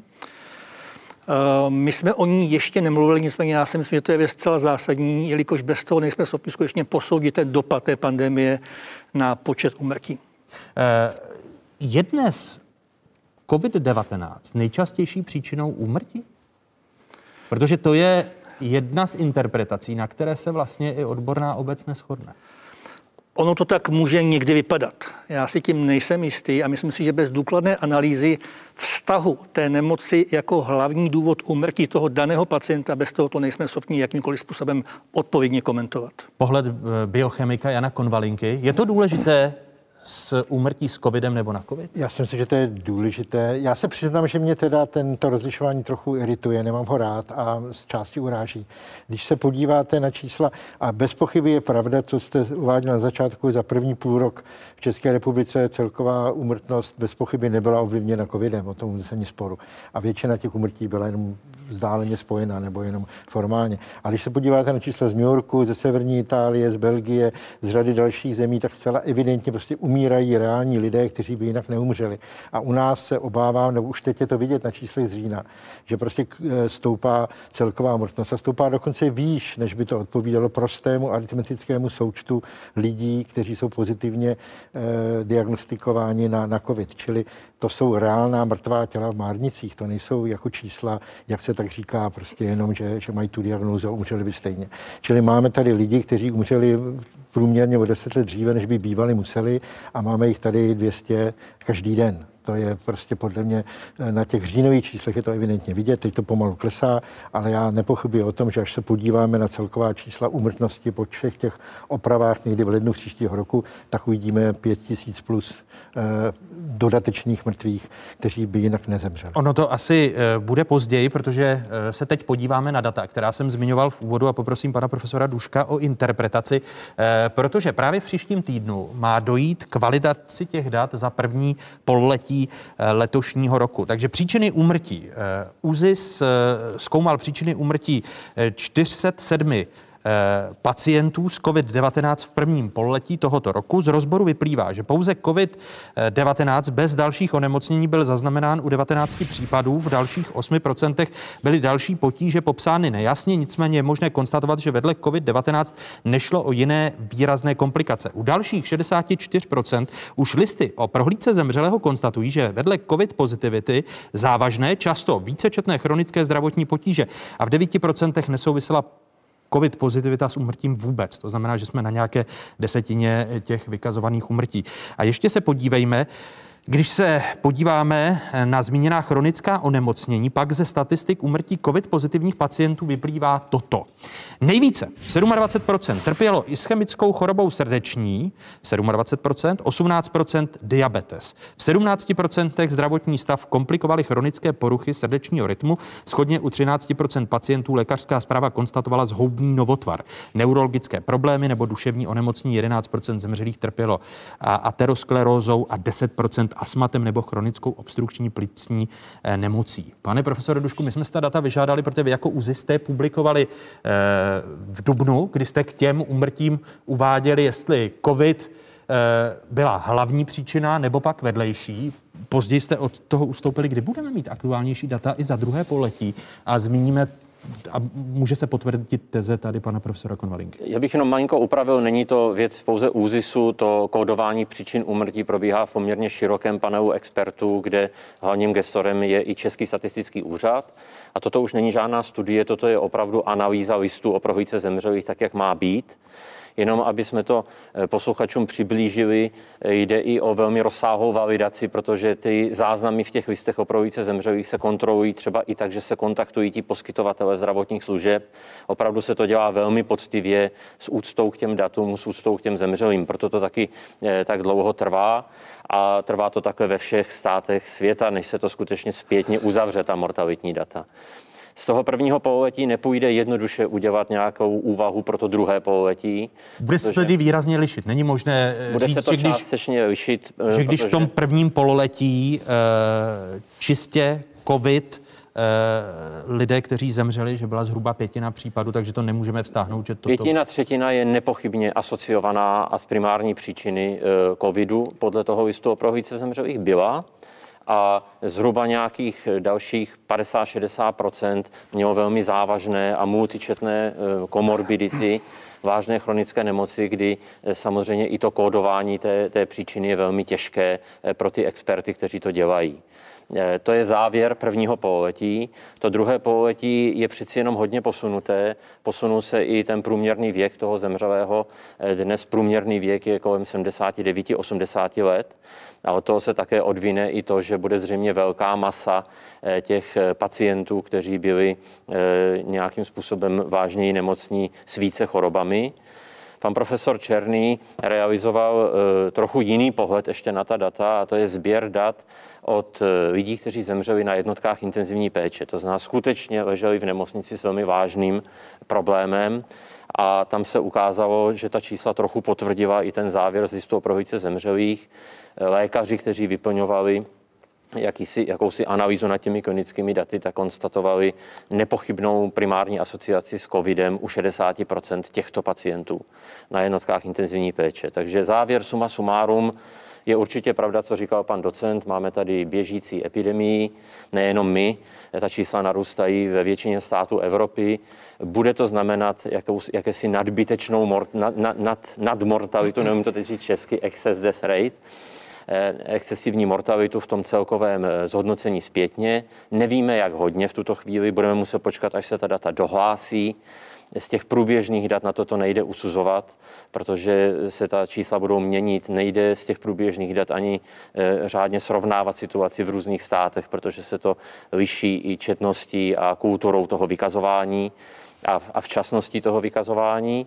No a příčiny úmrtí u pacientů, kteří zemřeli, a byli e, covid pozitivní, takhle to schválně teď říkám, já také nemám rád tu terminologii s a, a, a bez ale zemřeli a byli covid pozitivní, tak příčiny úmrtí za září, říjen a i listopad bychom mohli skutečně na konci ledna v únoru mít exaktně zanalizovány. Pane profesore. Já to jen doplním u velké části těch údajů, aby skutečně mohla být validní, my musíme jít do dokumentace a pečlivě analyzovat, jelikož to z těch vykázaných údajů není možné zjistit. Ono, když se podíváme na šíření nemoci, eh, ministerstvo zdravotnictví společně s ÚZISem každý pátek zveřejňuje ta data.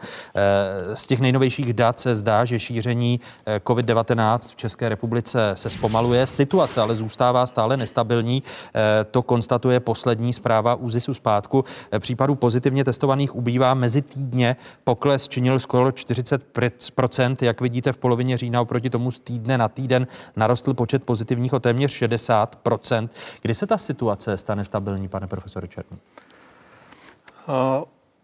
Podívejme se na data obsazenosti nemocnic a zejména intenzivní péče a v tuhle chvíli my tam máme něco kolem 950 pacientů, jež s diagnózou COVID leží na intenzivní péči, což je neustále, i při té stávající velké kapacitě, je to neustále velký podíl pacientů, který zcela jistě znemožňuje obnovení té necovidové péče naplno. A my, pokud ji chceme, a my chceme pustit a uvolnit, tak musíme začít jaksi velmi pomalu, tak abychom byli ještě neustále nachystáni na to, kdyby došlo k nějakému neočekávanému nárůstu pacientů. Čili v tuhle chvíli ta situace je stabilní. V některých regionech nebo nemocnicích ten počet pacientů v intenzivní péči klesá, nicméně nadále ta situace není taková, abychom si mohli říct, je konec, začínáme jednou normální medicínu. Tak to jistě není. Já myslím si, že ještě v nejbližších týdnech, možná i měsících, ten dopad té pandemie na kapacity nemocnic ještě bude znatelný ve smyslu, že tu odloženou péči nebude možno jak si obnovit zcela úplně v celém rozsahu a objemu. A kdy myslíte, že bude možné úplně obnovit tu péči? Je... Na co čekají pacienti? Protože to eh, možná do jisté míry eh, komplikuje zdraví pacientů, kteří zatím nepotřebují akutní výkony, ale odkládají se jim ty výkony, které by jim zlepšily život. O tom nejsou pochybnosti. Ta péče, no, se musela odložit nepochybně u části pacientů, může mít nějaký eh, dopad z toho důvodu, že byla odložena. Eh, osobně si myslím, že, celá to je, že to celé je debata o tom, kdy vlastně skončí pandemie COVID a v podstatě máte dvě možnosti. Buď to se to obyvatelstvo pasivně imunizuje, anebo bude vakcína. A žádný jiný možný biologický konec té pandemie neexistuje. No počkejte, ale když zůstanou těch lůžek, tak eh, když se teď podíváme na tu kapacitu, eh, jaká je reprofilizovaná kapacita lůžek z necelých čtyřtisícovek lůžek intenzivní péče, jich je 903 volných. Když se podíváme, kolik lůžek intenzivní péče bylo z jiných oddělení extra vyčleněno pro covidové pacienty, vidíme, že nyní jich je 937 a volných zbývá zhruba 400.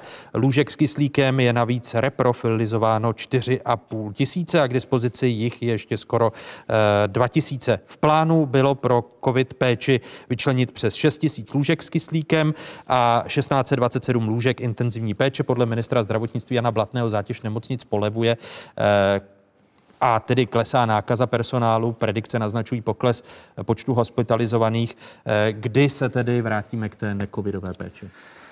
V momentě, kdy počet pacientů s covidem vyžadujících eh, lůžkovou akutní péči se bude pohybovat v pásmu, řekněme, počtu pacientů s respiračními nákazami, tak jak je ten systém na ně zvyklý. A od toho momentu jsme ještě dlouhou dobu, podle mého názoru. Dlouho, to znamená, že... Řádově já to vidím jako minimálně týdny nebo spíše jednotky měsíců. To znamená, že můžete mluvit o lednu, o únoru? Pokud se bavíme o úplném obnovení péče v jejím původním rozsahu, ještě než byla pandemie COVID, tak si myslím, že to je skutečně otázka jednotek měsíců. Pan profesor Dušek? Jenom krátce bych chtěl doplnit, že jakási relativní stabilita by mohla nastat, pokud takhle teď, jak jdeme postupně dolů, se dostaneme na počty nově diagnostikovaných, schválně používám pojem nově diagnostikovaných, ne nakažených, týdně tak, že kompletním způsobem dokáže zpracovat a ošetřit trasovací systém a, a systém chytré karantény, který řídí kolegové. To je první. A tam si troufnu říct, že třeba týden, 14 dní bychom tam i mohli být, pokud ten trend se teď nezmění. A omlouvám se za tu, za tu retoriku, že vždycky pokud a jestliže eh, nikdo, nikdo u, téhleté, u takhle dynamického komunitního přírodního procesu nemá eh, jistotu a nemá křišťálovou kouli a proto bychom se v médiích měli právě vyjadřovat hodně opatrně. A poklesne počet lidí na lůžkách, ať už s kyslíkem nebo i intenzivních, tak, aby bylo možné se v nějakém režimu vrátit eh, k elektivní péči. Ale, a to je ten důvod, proč jsem se drze přihlásil o slovo, to nikdy neskončí, dokud nedojde k tomu, co říká pan profesor Černý. My zbrzdíme rychlost šíření epidemie, nezastavíme ji, nezničíme ji, ten virus tady tak, jak neustále omíláme, zůstává, zůstane a bude a jdeme do období vrcholového píku všech respiračních nemocí, které COVID určitě si nenechá ujít. To znamená konec roku, leden, únor, počítejme s tím, že budeme stále bojovat eh, vlastně s návraty eh, té epidemie a jenom musíme udělat všechno pro to, aby nebyly nekontrolovatelné. Počkejte, ale to znamená, že ta neelektivní péče eh, by se mohla vrátit do, do nemocnic někdy v březnu až? Protože leden, únor, předpokládám, že tam dojde k nárůstu respiračních onemocnění ke klasickým chřipkám. Já bych si troufnul říct, že ta situace v různých regionech je různá. A už teď v řadě regionů, které spolu i sousedí, vidíme poměrně velký úbytek těch hospitalizovaných. Ta situace se dostává pod kontrolou a určitě pan profesor bude souhlasit, že bych to trochu nechal i na managementech těch nemocnic. Centrálně by se měl vydat pokyn, že to je možné a managementy nemocnic umí zvážit i podle svých organizačních a jiných dispozic, jak postupně začít zapínat tu elektivní péči, protože to je ta nejcennější hodnota, které teď musíme směřovat, jinak sklidíme mortalitu e, úplně jiného rozsahu a úplně jiných věkových skupinách, než způsobí COVID. Proto jsem se ptal na, to, na ten centrální pokyn, kdy, kdy přijde a z odpovědi pana profesora jsem vytušil, že do konce letošního roku to nebude. Ne, e, to jsme se asi špatně pochopili. Ten pokyn bude poslán v pondělí nebo začátkem příštího týdne ve smyslu ukončení toho stávajícího příkazu zastavení odkladné péče z důvodu vlastně zvládnutí toho náporu pacientů, tak jak bylo v těch minulých týdnech a neustále pamatujeme to, že ještě dva týdny zpátky byl v nemocnicích obrovský počet pacientů, který vlastně zatěžoval ten systém v podstatě na hranici jeho limitů.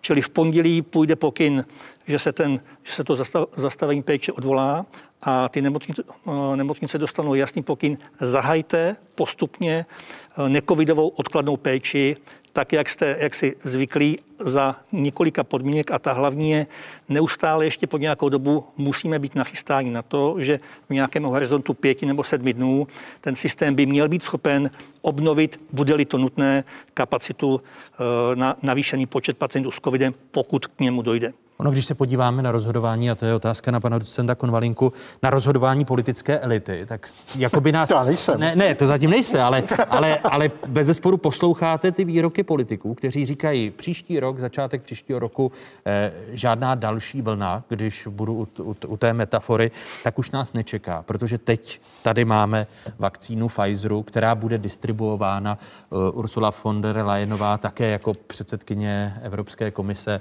eh, říká, Připravme se na to, že na počátku příštího roku eh, proočkujeme eh, podstatnou část té rizikové populace. Eh, vy jako biochemik máte vysvětlení, protože jsme tady do roka a téměř do dne od COVID-19 diagnostiky v Číně u vakcíny, která má až 95% úspěšnost? Eh, tak na tuhle otázku, eh, na spoustu otázek vysvětlení nemám na tuhle náhodou. Jo. Ty investice, které se do té věci vložily, jsou neuvěřitelné. Ten, ten ohromné intelektuální a organizační úsilí, které do toho bylo vloženo, nesnese srovnáním s čímkoliv, co jsem za 30 let v své profesionální kariéry viděl. A to jsem začínal s HIV, kde teda to byl taky jako obrovsky důležitý a nesmírně eh, jaksi dobře investičně zvládnutý, zvládnutý pro, projekt. To, co vidíme tady, je, je, je naprosto bezprecedentní a a já si myslím, že to ukazuje sílu lidského rozumu a, a, a možnosti technologie, když se do něčeho opravdu napřou. Takže já si myslím, že to jsou velmi dobré zprávy. Eh, naštěstí Pfizer není jediná možnost, která nás... Eh, a vy, vy k ním nejste skeptický, jenom eh, protože jste skeptic, jak, jako, jako vědec opatrný v tom, že když se člověk podívá na tu úspěšnost, přes všechno to intelektuální úsilí, které k hledání vakcíny bylo vynaloženo v těch uplynulých měsících, tak jestli to opravdu znamená, že už se nemusíme obávat eh, dalších pandemických stavů, jen protože eh, máme jako já jsem jeden z lidí, a pan profesor Dušek to teď už řekl taky, kteří zavedli do odborného diskurzu o této věci důležité odborné slovo, to je slovo nevím. A já myslím, že bychom měli používat co nejčastěji, čili samozřejmě nevím. Eh, to, co mi dodává, řekněme, důvěru nebo naději do budoucna je, že eh, máme v tuhle chvíli 13 různých eh, a velmi různých možností vakcinace u 13 různých dodavatelů ve třetím stádiu klinického testování. Eh, ty jsou založeny na nejrůznějších principech. Ten princip Pfizer anebo Moderna, která také teď je nejdál, tak je založena na úplně inovativním způsobu, který mě osobně jako biochemika naplňuje nadšením, ale samozřejmě je to poprvé, co se zkouší, čili určité riziko se vyloučit nedá. Máme i mnohem jaksi konzervativnější přístupy u dalších, od dalších výrobců, máme i další. My se a propo můžeme podívat, protože eh, Světová zdravotnická organizace uvádí 11 vakcín, které jsou v poslední třetí fázi klinických studií. Už to vidíme, už to vidíme na obrazovce. Čili těch možností je celá řada a já mám velkou naději blížící se jistotě, že některá z nich bude, bude opravdu fungovat a, a, pomůže nám. Ale samozřejmě mít e, to technologické řešení, řekněme biochemické řešení imunologické řešení je jedna část problému, potom musíme mít to organizační logistické. Tu vakcínu musíme distribuovat, zrovna ta, o které jste mluvil, ta Pfizer, protože to je mRNA, která je labilní, vyžaduje chlazení na minus 70 stupňů, čili velmi závažný logistický problém. A pak máme sociální problém a, a psychologický problém, protože bohužel, co se stalo za posledních léta a co se stále zhoršuje, je, že lidé nemají důvěru k, ve výsledky vědy a techniky, nemají důvěru ve své politiky, kteří jim něco vykládají a to procento lidí, kteří odmítají zaprvé jakoukoliv vakcínu a zejména vakcínu hmm. proti covidu, stále roste. A tohle to bude podle mě nejvážnější problém, který nás čeká. Jak ho bude ministerstvo zdravotnictví řešit, pane profesore Černý? Chystá se velikánská kampaň, tak abychom přesvědčili populaci, že očkování je smysluplné. Eh, my se můžeme na ta data podívat, eh, protože eh, většina obyvatel České republiky podle sociologických dat, která máme k dispozici, se k očkování staví skepticky. Procento těch, kteří by se rozhodně, či spíše nenechali očkovat, od května stouplo o další 4% body. V květnu se proti očkování proti COVID-19 vyslovilo 44% respondentů, v listopadu pak 48%, tedy skoro polovina populace. Odkaz na data pocházejí ze sociologického šetření společnosti Median pro český rozhlas a zúčastnilo se ho tisícovka respondentů podle eh, kvótního výběru a statistická odchylka se pohybuje kolem plus minus dvou procentních bodů. Eh, téměř polovinu populace budete muset přesvědčit. Je to skutečně tak a bohužel i me, jak si mezi lékaři ten, eh, ta jakási, nechci použít averze, ale jaksi neochota se nechat očkovat je poměrně velká. Já osobně bych se očkovat nechal okamžitě, kdyby ta vakcína byla k dispozici, tak jako se nechám očkovat na jiná onemocnění. Ale myslím si, že to skutečně bude hlavní jaksi eh, cíl a smysl té kampaně ukázat, že to očkování je smysluplné, že není důvod se ho bát a že to je v podstatě jediný spolehlivý způsob, jak dosáhnout toho, aby ta pandemie dal, další leta neovlivňovala život naší společnosti.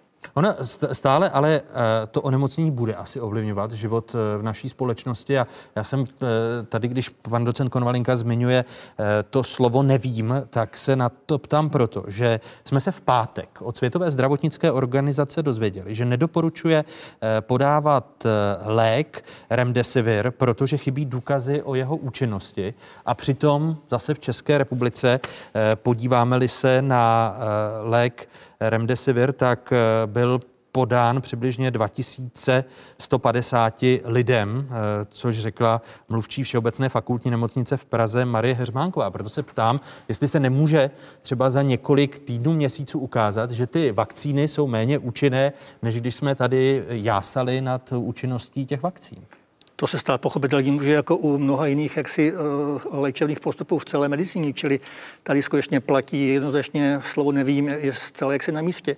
Na druhou stranu si myslím, že tak, jak je, je ta vakcína pojatá, si myslím, že v tuhle chvíli není nějaký zásadní důvod se domnívat, že by ta vakcína nebyla účinná tak, jak se o ní mluví. A myslím si, že dokud nebude mít důkaz, že není účinná nebo že má nějaké závažné vedlejší eh, účinky, tak si myslím, že není důvod ji spochybňovat.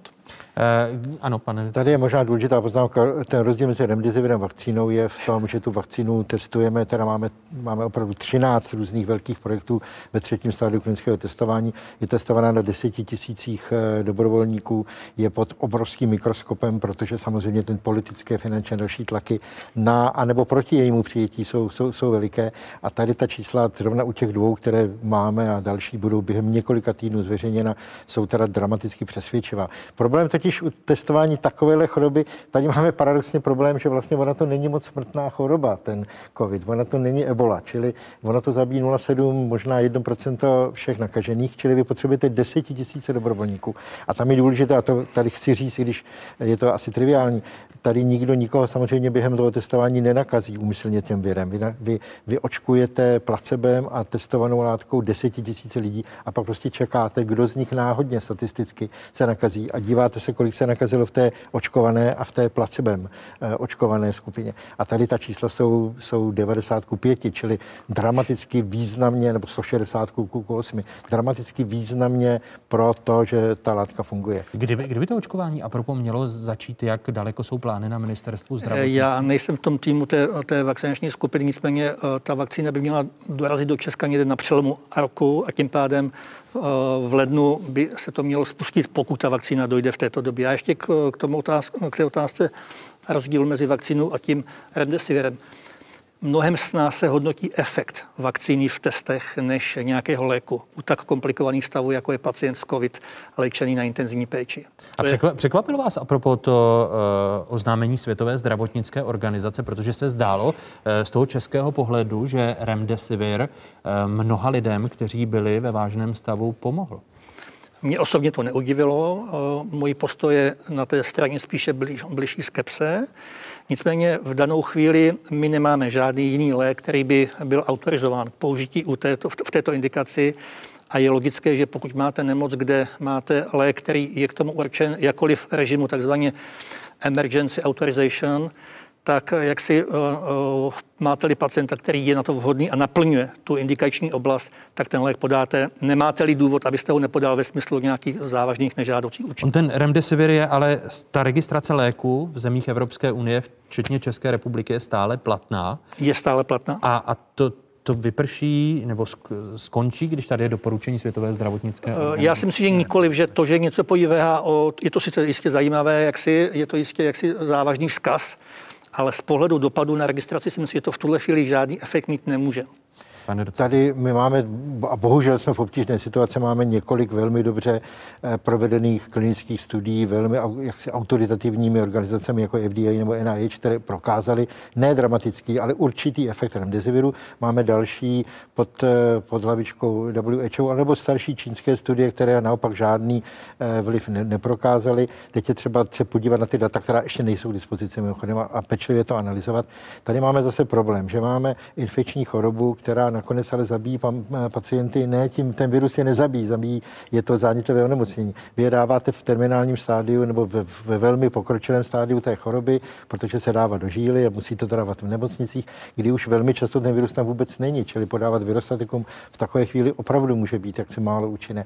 Čili máme velký problém s tím, že bychom měli mít správné kohorty lidí, měli bychom mít podávat v různém stádiu té choroby a na to nebyl vlastně čas. Čili ty výsledky těch lidských studií se dají velmi složitě analyzovat z různých pohledů a tam ty výsledky jsou malinko šedá zóna. Pan profesor Máme v pondělí schůzku expertů, jak by měli hodnotit dopad té informace z VHO, jakým způsobem se postavíme v Česku k indikacím tohoto léku. A nepochybně ta debata půjde cestou jaksi zúžení té indikace nebo jaksi hledání těch optimálních cílových skupin pacientů, kde ten lék skutečně má smysl. To znamená, že se zúží počet pacientů, kterým remdesivir no, může, může to být výsledek, eh, pokud dojdeme jaksi k té odborné schodě.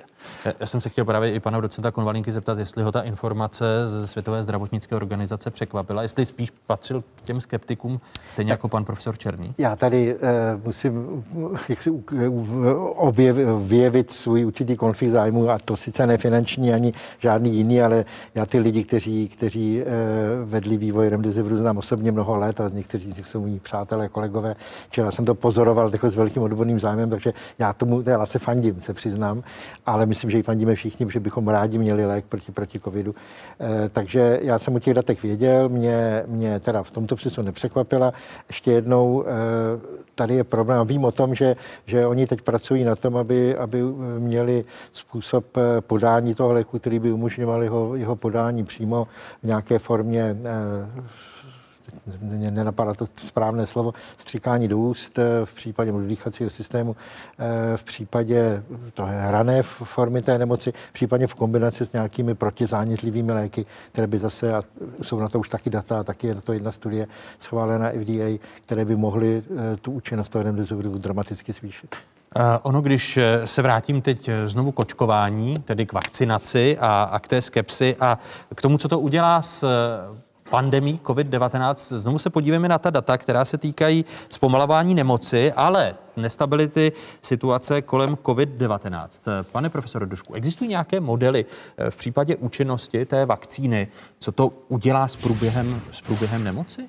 Můžeme použít v podstatě jakoukoliv, jakýkoliv typ modelu, který používáme pro modelování vývoje té epidemie v čase v normální populaci, protože ten, ty modely pracují s nějakým základním reprodukčním číslem a s nějakým efektivním reprodukčním číslem, ke kterému se ta nemoc dostane třeba díky i nějakým drastickým opatřením. To základní reprodukční číslo covidu je poměrně vysoké, aspoň z literatury, kterou stíhám sledovat, se stále, velmi se to liší, ale jako myslím si, že neřeknu nějakou hloupost, když řeknu mezi čtyřmi až šesti a také to vidíme na té rychlosti. A to je ta nejhorší vlastnost tady téhleté nemoci. On pak ve finále, až se to všechno spočítá, nebude mít nějakou asi šílenou smrtnost, a přesně jak tady zaznělo, rozhodně to není ebola, ale ta rychlost toho šíření v imunologicky naivní populaci je taková, že i v tom relativně malém procentu lidí, kteří vyvinou těžký stav, to má potenciál zahltit kapacity intenzivní péče. V tom je ten vir nejzrádnější, tak říkajíc. Ano, Rychlo, dá, se, dá se říct, no, nedá, takhle bych to asi neřekl, ale je to jedna z věcí, která ho dělá v ten imunologicky naivní populaci extrémně nebezpečným a to je to, co jsme eh, modelovali celou dobu. A tyto modely samozřejmě jde potom použít i na to, že ta vakcína navodí stav, kdy řada lidí se stane rezistentním pro ten virus, to znamená, nebo pro jeho šíření a tím pádem ubyde vlastně těch nosičů, ubyde těch kuliček, které by předávaly ten virus dál. Vlastně se tím sníží efektivní reprodukční číslo a daleko rychlejší, efektivnější vakcinační cestou dosáhneme toho, co by jinak přirozeně znamenalo, že musíme nechat promořit x procent té populace. A existují nějaké odhady, o kolik a sníží ta vakcinace? Teď jsem právě chtěl říct zase to kouzelné slovo, že nevím. A tady jsou jako hlavy pomazané se mnou u stolu, tak možná řeknou, že něco i ví.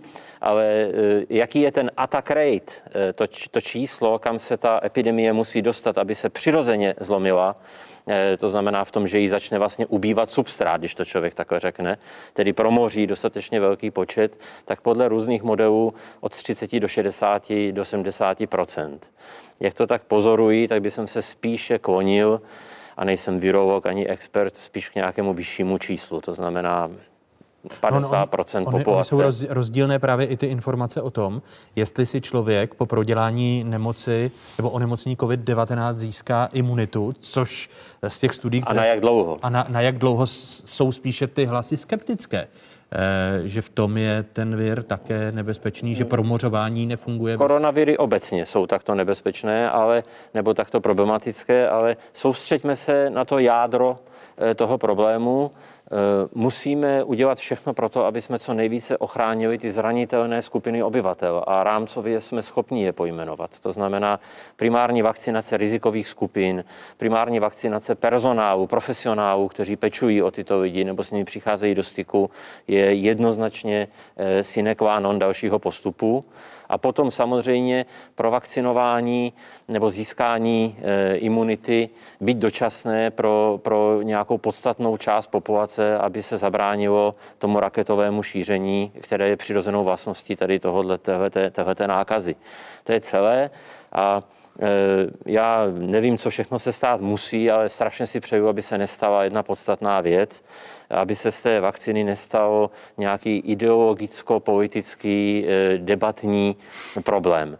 Eh, aby skutečně významní vědci, významní představitelé společenského života na základě dat, která ať jsou jakákoliv, spravedlivě a správně informovali veřejnost a aby nenastala nějaká, nějaká a priori antikampaň proti tomu, a vím přesně, o čem mluvím, protože česká na, populace... Nara, naražíte na rouškaře a antirouškaře, to, co jsme viděli i 17. na, listopadu. Narážím na úplně něco jiného. V české populaci je obecně s očkováním problém dlouhodobě a to i u vakcín, které jsou velmi bezpečné a velmi zásadní pro likvidaci, troufnu si říct, nebo dokonce bych použil slovo mm, eradikci vlastně velmi vážných chorob, jako jsou třeba nádory děložního čípku nádory způsobované, nádorová onemocnění způsobované lidskými papilomaviry.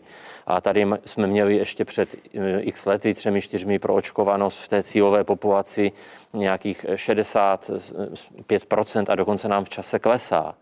V některých regionech nám začala klesat proočkovanost proti spálničkám. To znamená skutečně to, co tady zaznělo od pana docenta, nějaká neideologizovaná, správná, na, na dobrých datech, férově říkaná kampaň, která nám ukáže, že to má smysl, si myslím, že je velice důležitá. Což je eh, hlavně bude asi garantovat ministerstvo zdravotnictví, pane náměstku, ano. V, tomto, v tomto ohledu. Ano, Řekněme už, si, už se co chystá, nás... Už se chystá tým na toto kampaň a začíná pracovat během příštího týdne. Řekněme si férově, jak to je. Buď to budeme mít vakcínu se všemi otazníky, které vakcíny mají a férově o nich budeme mluvit, ale budeme ji mít a půjdeme touto cestou. A nebo nás čeká co? Neustále testování, neustále trasování, neustále brždění, vlny. zapínání, brždění, zapínání. Ono zatím se to zdá, vracím se k první části dnešních otázek, i e, to zda brzdíme tu, tu nemoc v České republice, protože i Andrej Babiš minulý týden přiznal, že na testy chodí méně lidí. Důvod je nejen pokles sociálních kontaktů, lidé hlásí méně rizikových kontaktů. E, a tady jsou slova Andrej Babiše. Tady je problém, že lidi v průměru hlásí jenom 2,21 eh, kontaktů, ty, kteří jsou teda pozitivní a to je strašně málo. A eh, ty poznatky hygienických stanic jsou, že lidé, kteří prokazatelně byli v rizikovém kontaktu v rámci rodin a jsou ve styku se svými rodiči a seniory, šíří tu epidemii v rámci rodiny nebo pracovního kolektivu.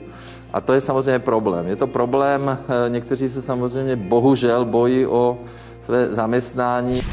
Marian Hajduch, který vede laboratorní skupinu při ministerstvu zdravotnictví, zmínil, že za poklesem nahlášených kontaktů mohou být i eh, další důvody, například, že se část lidí testům vyhýbá. O tom mluvil i v první části otázek sociolog Daniel Prokop. Eh, tudíž, že ta data o vývoji té nemoci nemáme úplně přesná, pane profesore Dušku, že zkrátka část lidí z toho systému uniká, protože klíčovější číslo je vysoký podíl pozitivních testů eh, na těch otestovaných.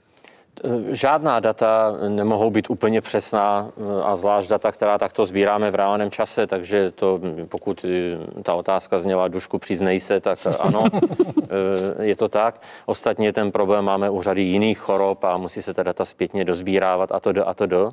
Spíš než dušku přiznej se je to o tom, jestli ten optimismus, vy, vy sice říkáte, stále situace je nestabilní, ale jestli ten optimismus a tlak na to rozvolňování, jestli se opět nedostáváme do toho módu, vy vys květen letošního Uzis roku? není eh, odpovědný za rozvolňování a tak dále. Já jsem tady od dat a od eh, analýz a země snad žádný optimismus nečiší.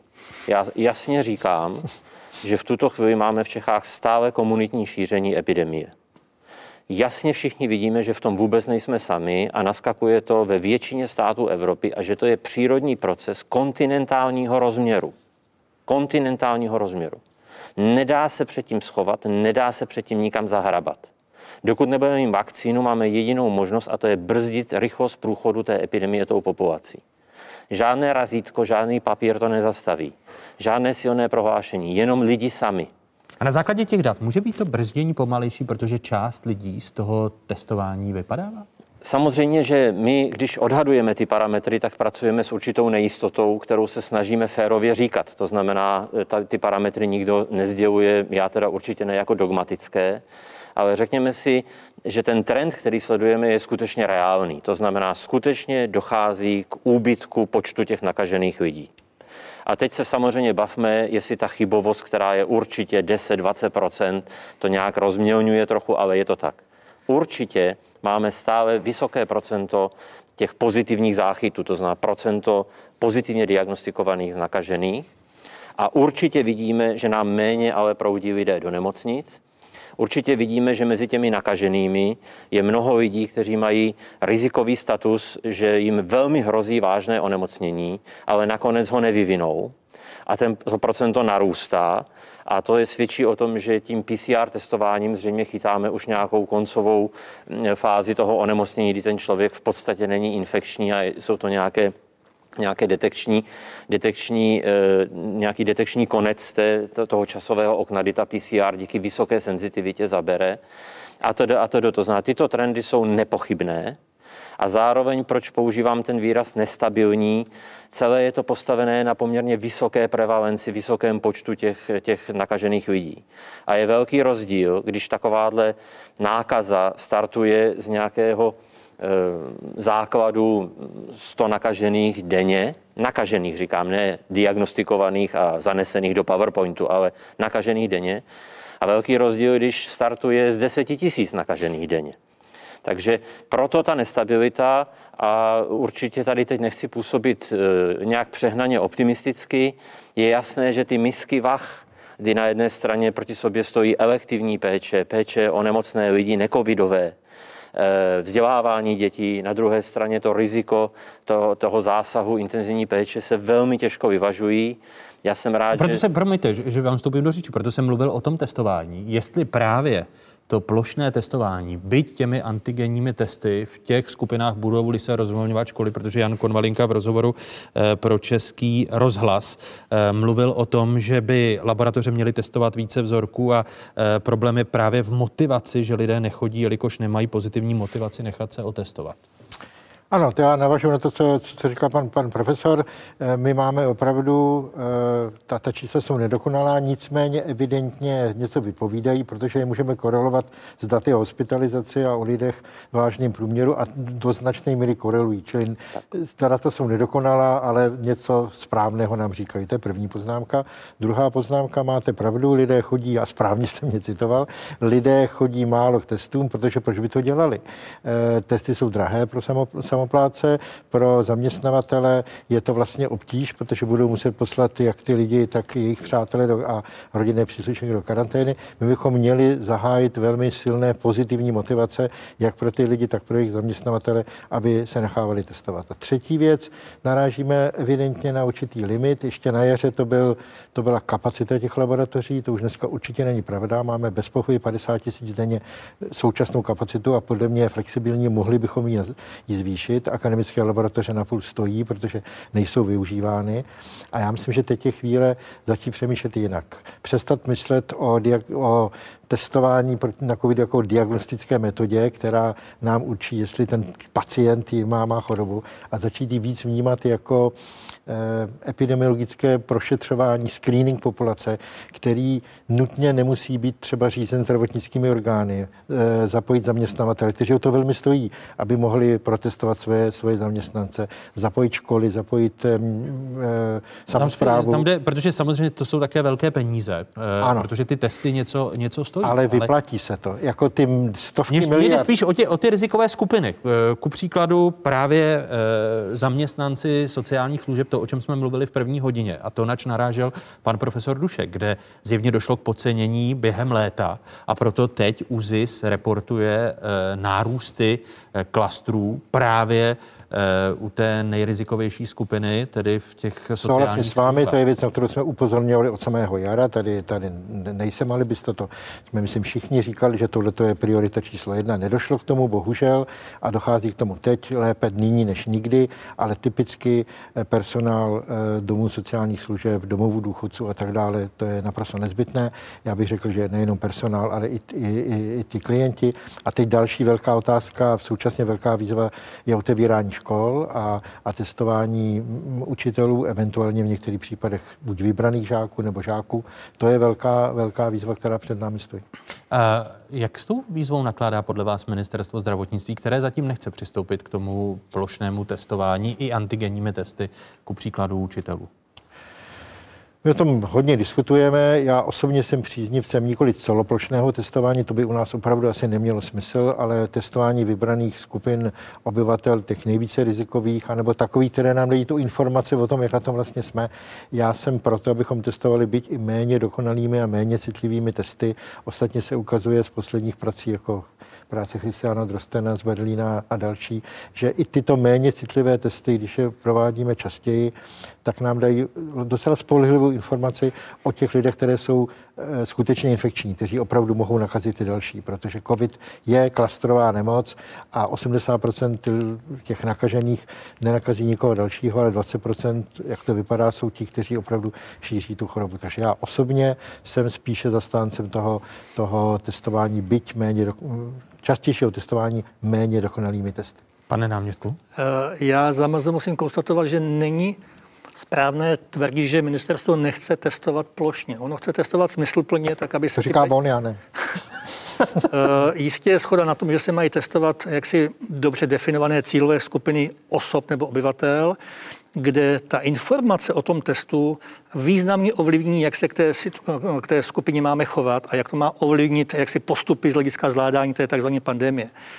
A Ono se ukazuje, že jedna věc je se shodnout na konceptu testování nějaké dobře definované skupiny obyvatel, ale pak to je otázka, jak to udělat. A to nemusí být vždycky úplně tak jednoduché, jako je schoda na tom vlastním konceptu. Když se podíváte na učitele, těch je dneska kolem 170 tisíc a jenom je otestovat, jak si v, v nějaký definovaný časový okamžik je logisticky extrémně jaksi komplikované a složité a můžete mít na to dostatek peněz a stejně, jak si to bude složité. Čili to skutečně otázka debaty o jaké, jakési malé kohortě z, z toho balíku těch učitelů, nazývá se to sentinelové testování. A o tom se dneska vede debata, jestli to je smysluplné nebo nikoliv. Vy, vy nemyslíte, eh, a když tady pan docent Konvalinka to hodil na mě, že jsem to řekl já, tak eh, se k tomu hrdě to hlásím. Pravda, to je pravda. Eh, ano, protože se k tomu hrdě hlásím. Podí, podívejte se na to, jak to dopadlo právě u sociálních služeb, kde se o tom plošném testování zaměstnanců sociálních služeb mluvilo už na počátku. Asi by panu hm, profesoru Duškovi nerostl počet klastrů, po případě počet nakažených v sociálních službách, pokud by tam to možná plošné testování personálu bylo už někdy v září, v říjnu, nebo se mílí? Eh, já jsem dalek toho, abych jaksi označoval cokoliv, že udělal někdo chybu. Celé to téma pandemie je velmi spolitizované z mého pohledu a hledá se nějaký výnik. A to si myslím, že není v principu eh, správné, jakoliv každý stát by dneska zpětně možná udělal něco jinak. Podívejte se na Švédsko. Švédsko totálně jak si spochybnilo používání roušek a dneska vlastně oni začíná velmi vážně uvažovat. K tomu testování v těch sociálních zařízeních. Já nejsem epidemiolog, já, nejsem, já jsem klinik, ale i tam platí to, že jedna věc je schoda na jasném konceptu, jasném záměru, ale pak je jak si to podstatné, jak to v tom reálném životě uděláte.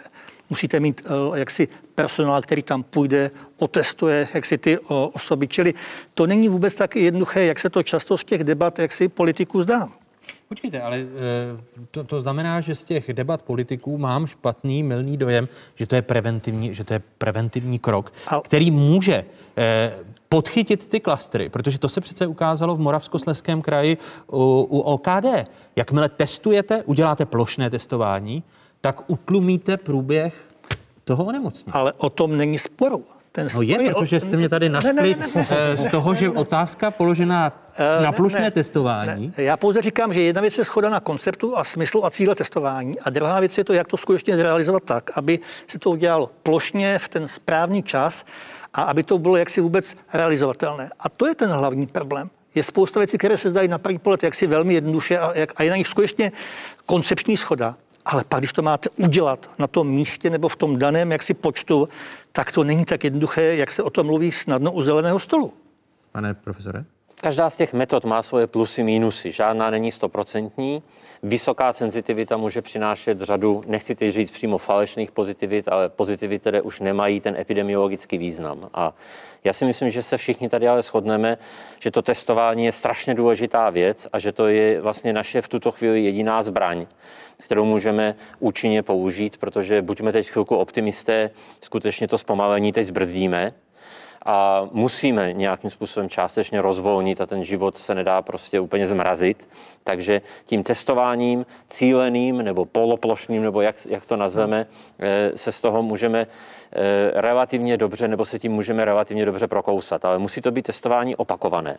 To není o jednorázové fotce. To je právě ten, ten, Ku ten velký, slovenský model. Ten velký že... otazník, který vysí nad tím celoplošným testováním populace, je v tom, že zvednete mobilitu těch obyvatel, oni někam cestují, jedou a vy uděláte vlastně fotografii v danou, v danou chvíli a ta fotografie za 24 hodin nemusí fungovat, ale ta bezbariérová dostupnost těch testů a, a jejich, jejich, jejich vlastně dostupnost těch sociálních zařízeních, učitelů a jiných třeba i dalších potenciálně rizikových profesí je určitě něco, co my jako analytici dat budeme maximálně tlačit, aby to bylo bezbariérové. Tam je bohužel eh, ten aspekt organizační, protože ten test musí odebírat zdravotnickým profesionál, zdravotník, v tuto chvíli tak to já to mám teda e, načteno, to znamená, ten logistický problém tam je, ale je to strašně důležitá věc, eh, která, která nám může do budoucnosti pomoct, ale musí běžet opakovaně.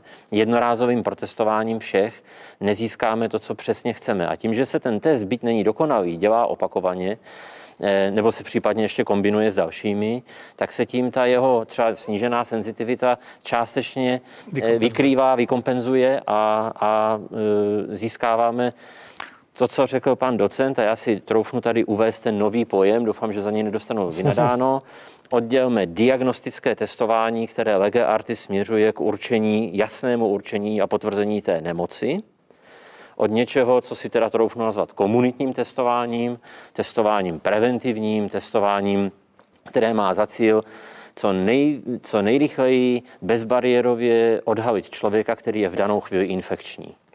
A vyřadit ho z toho šíření té nemoci na nějakou nezbytně nutnou dobu. A to je ten hlavní princip, který teď musíme eh, tlačit a který, který nám dává velkou šanci, že bychom mohli přežít i to extrémně nebezpečné období prosinec, leden, únor. To opravdu nebude období, které bude stát na naší straně. Děkuji za tato slova, děkuji za tuto věcnou diskuzi. Mé pozvání přijala trojice hostů, kterými byli náměstek ministra zdravotnictví Vladimír Černý, ředitel Ústavu zdravotnických informací a statistiky Ladislav Dušek a biochemik pro rektor Univerzity Karlovy Jan Konvalinka. Pánové, děkuji za tuto věcnou debatu a těším se na další setkání. Děkuji. Děkuji, děkuji za pozvání. Tak takové byly dnešní otázky. Připomínám, že nás najdete na internetových stránkách České televize, známá adresa www.českatelevize.cz. A pokud možno hezkou neděli ve společnosti z Pravodajské 24.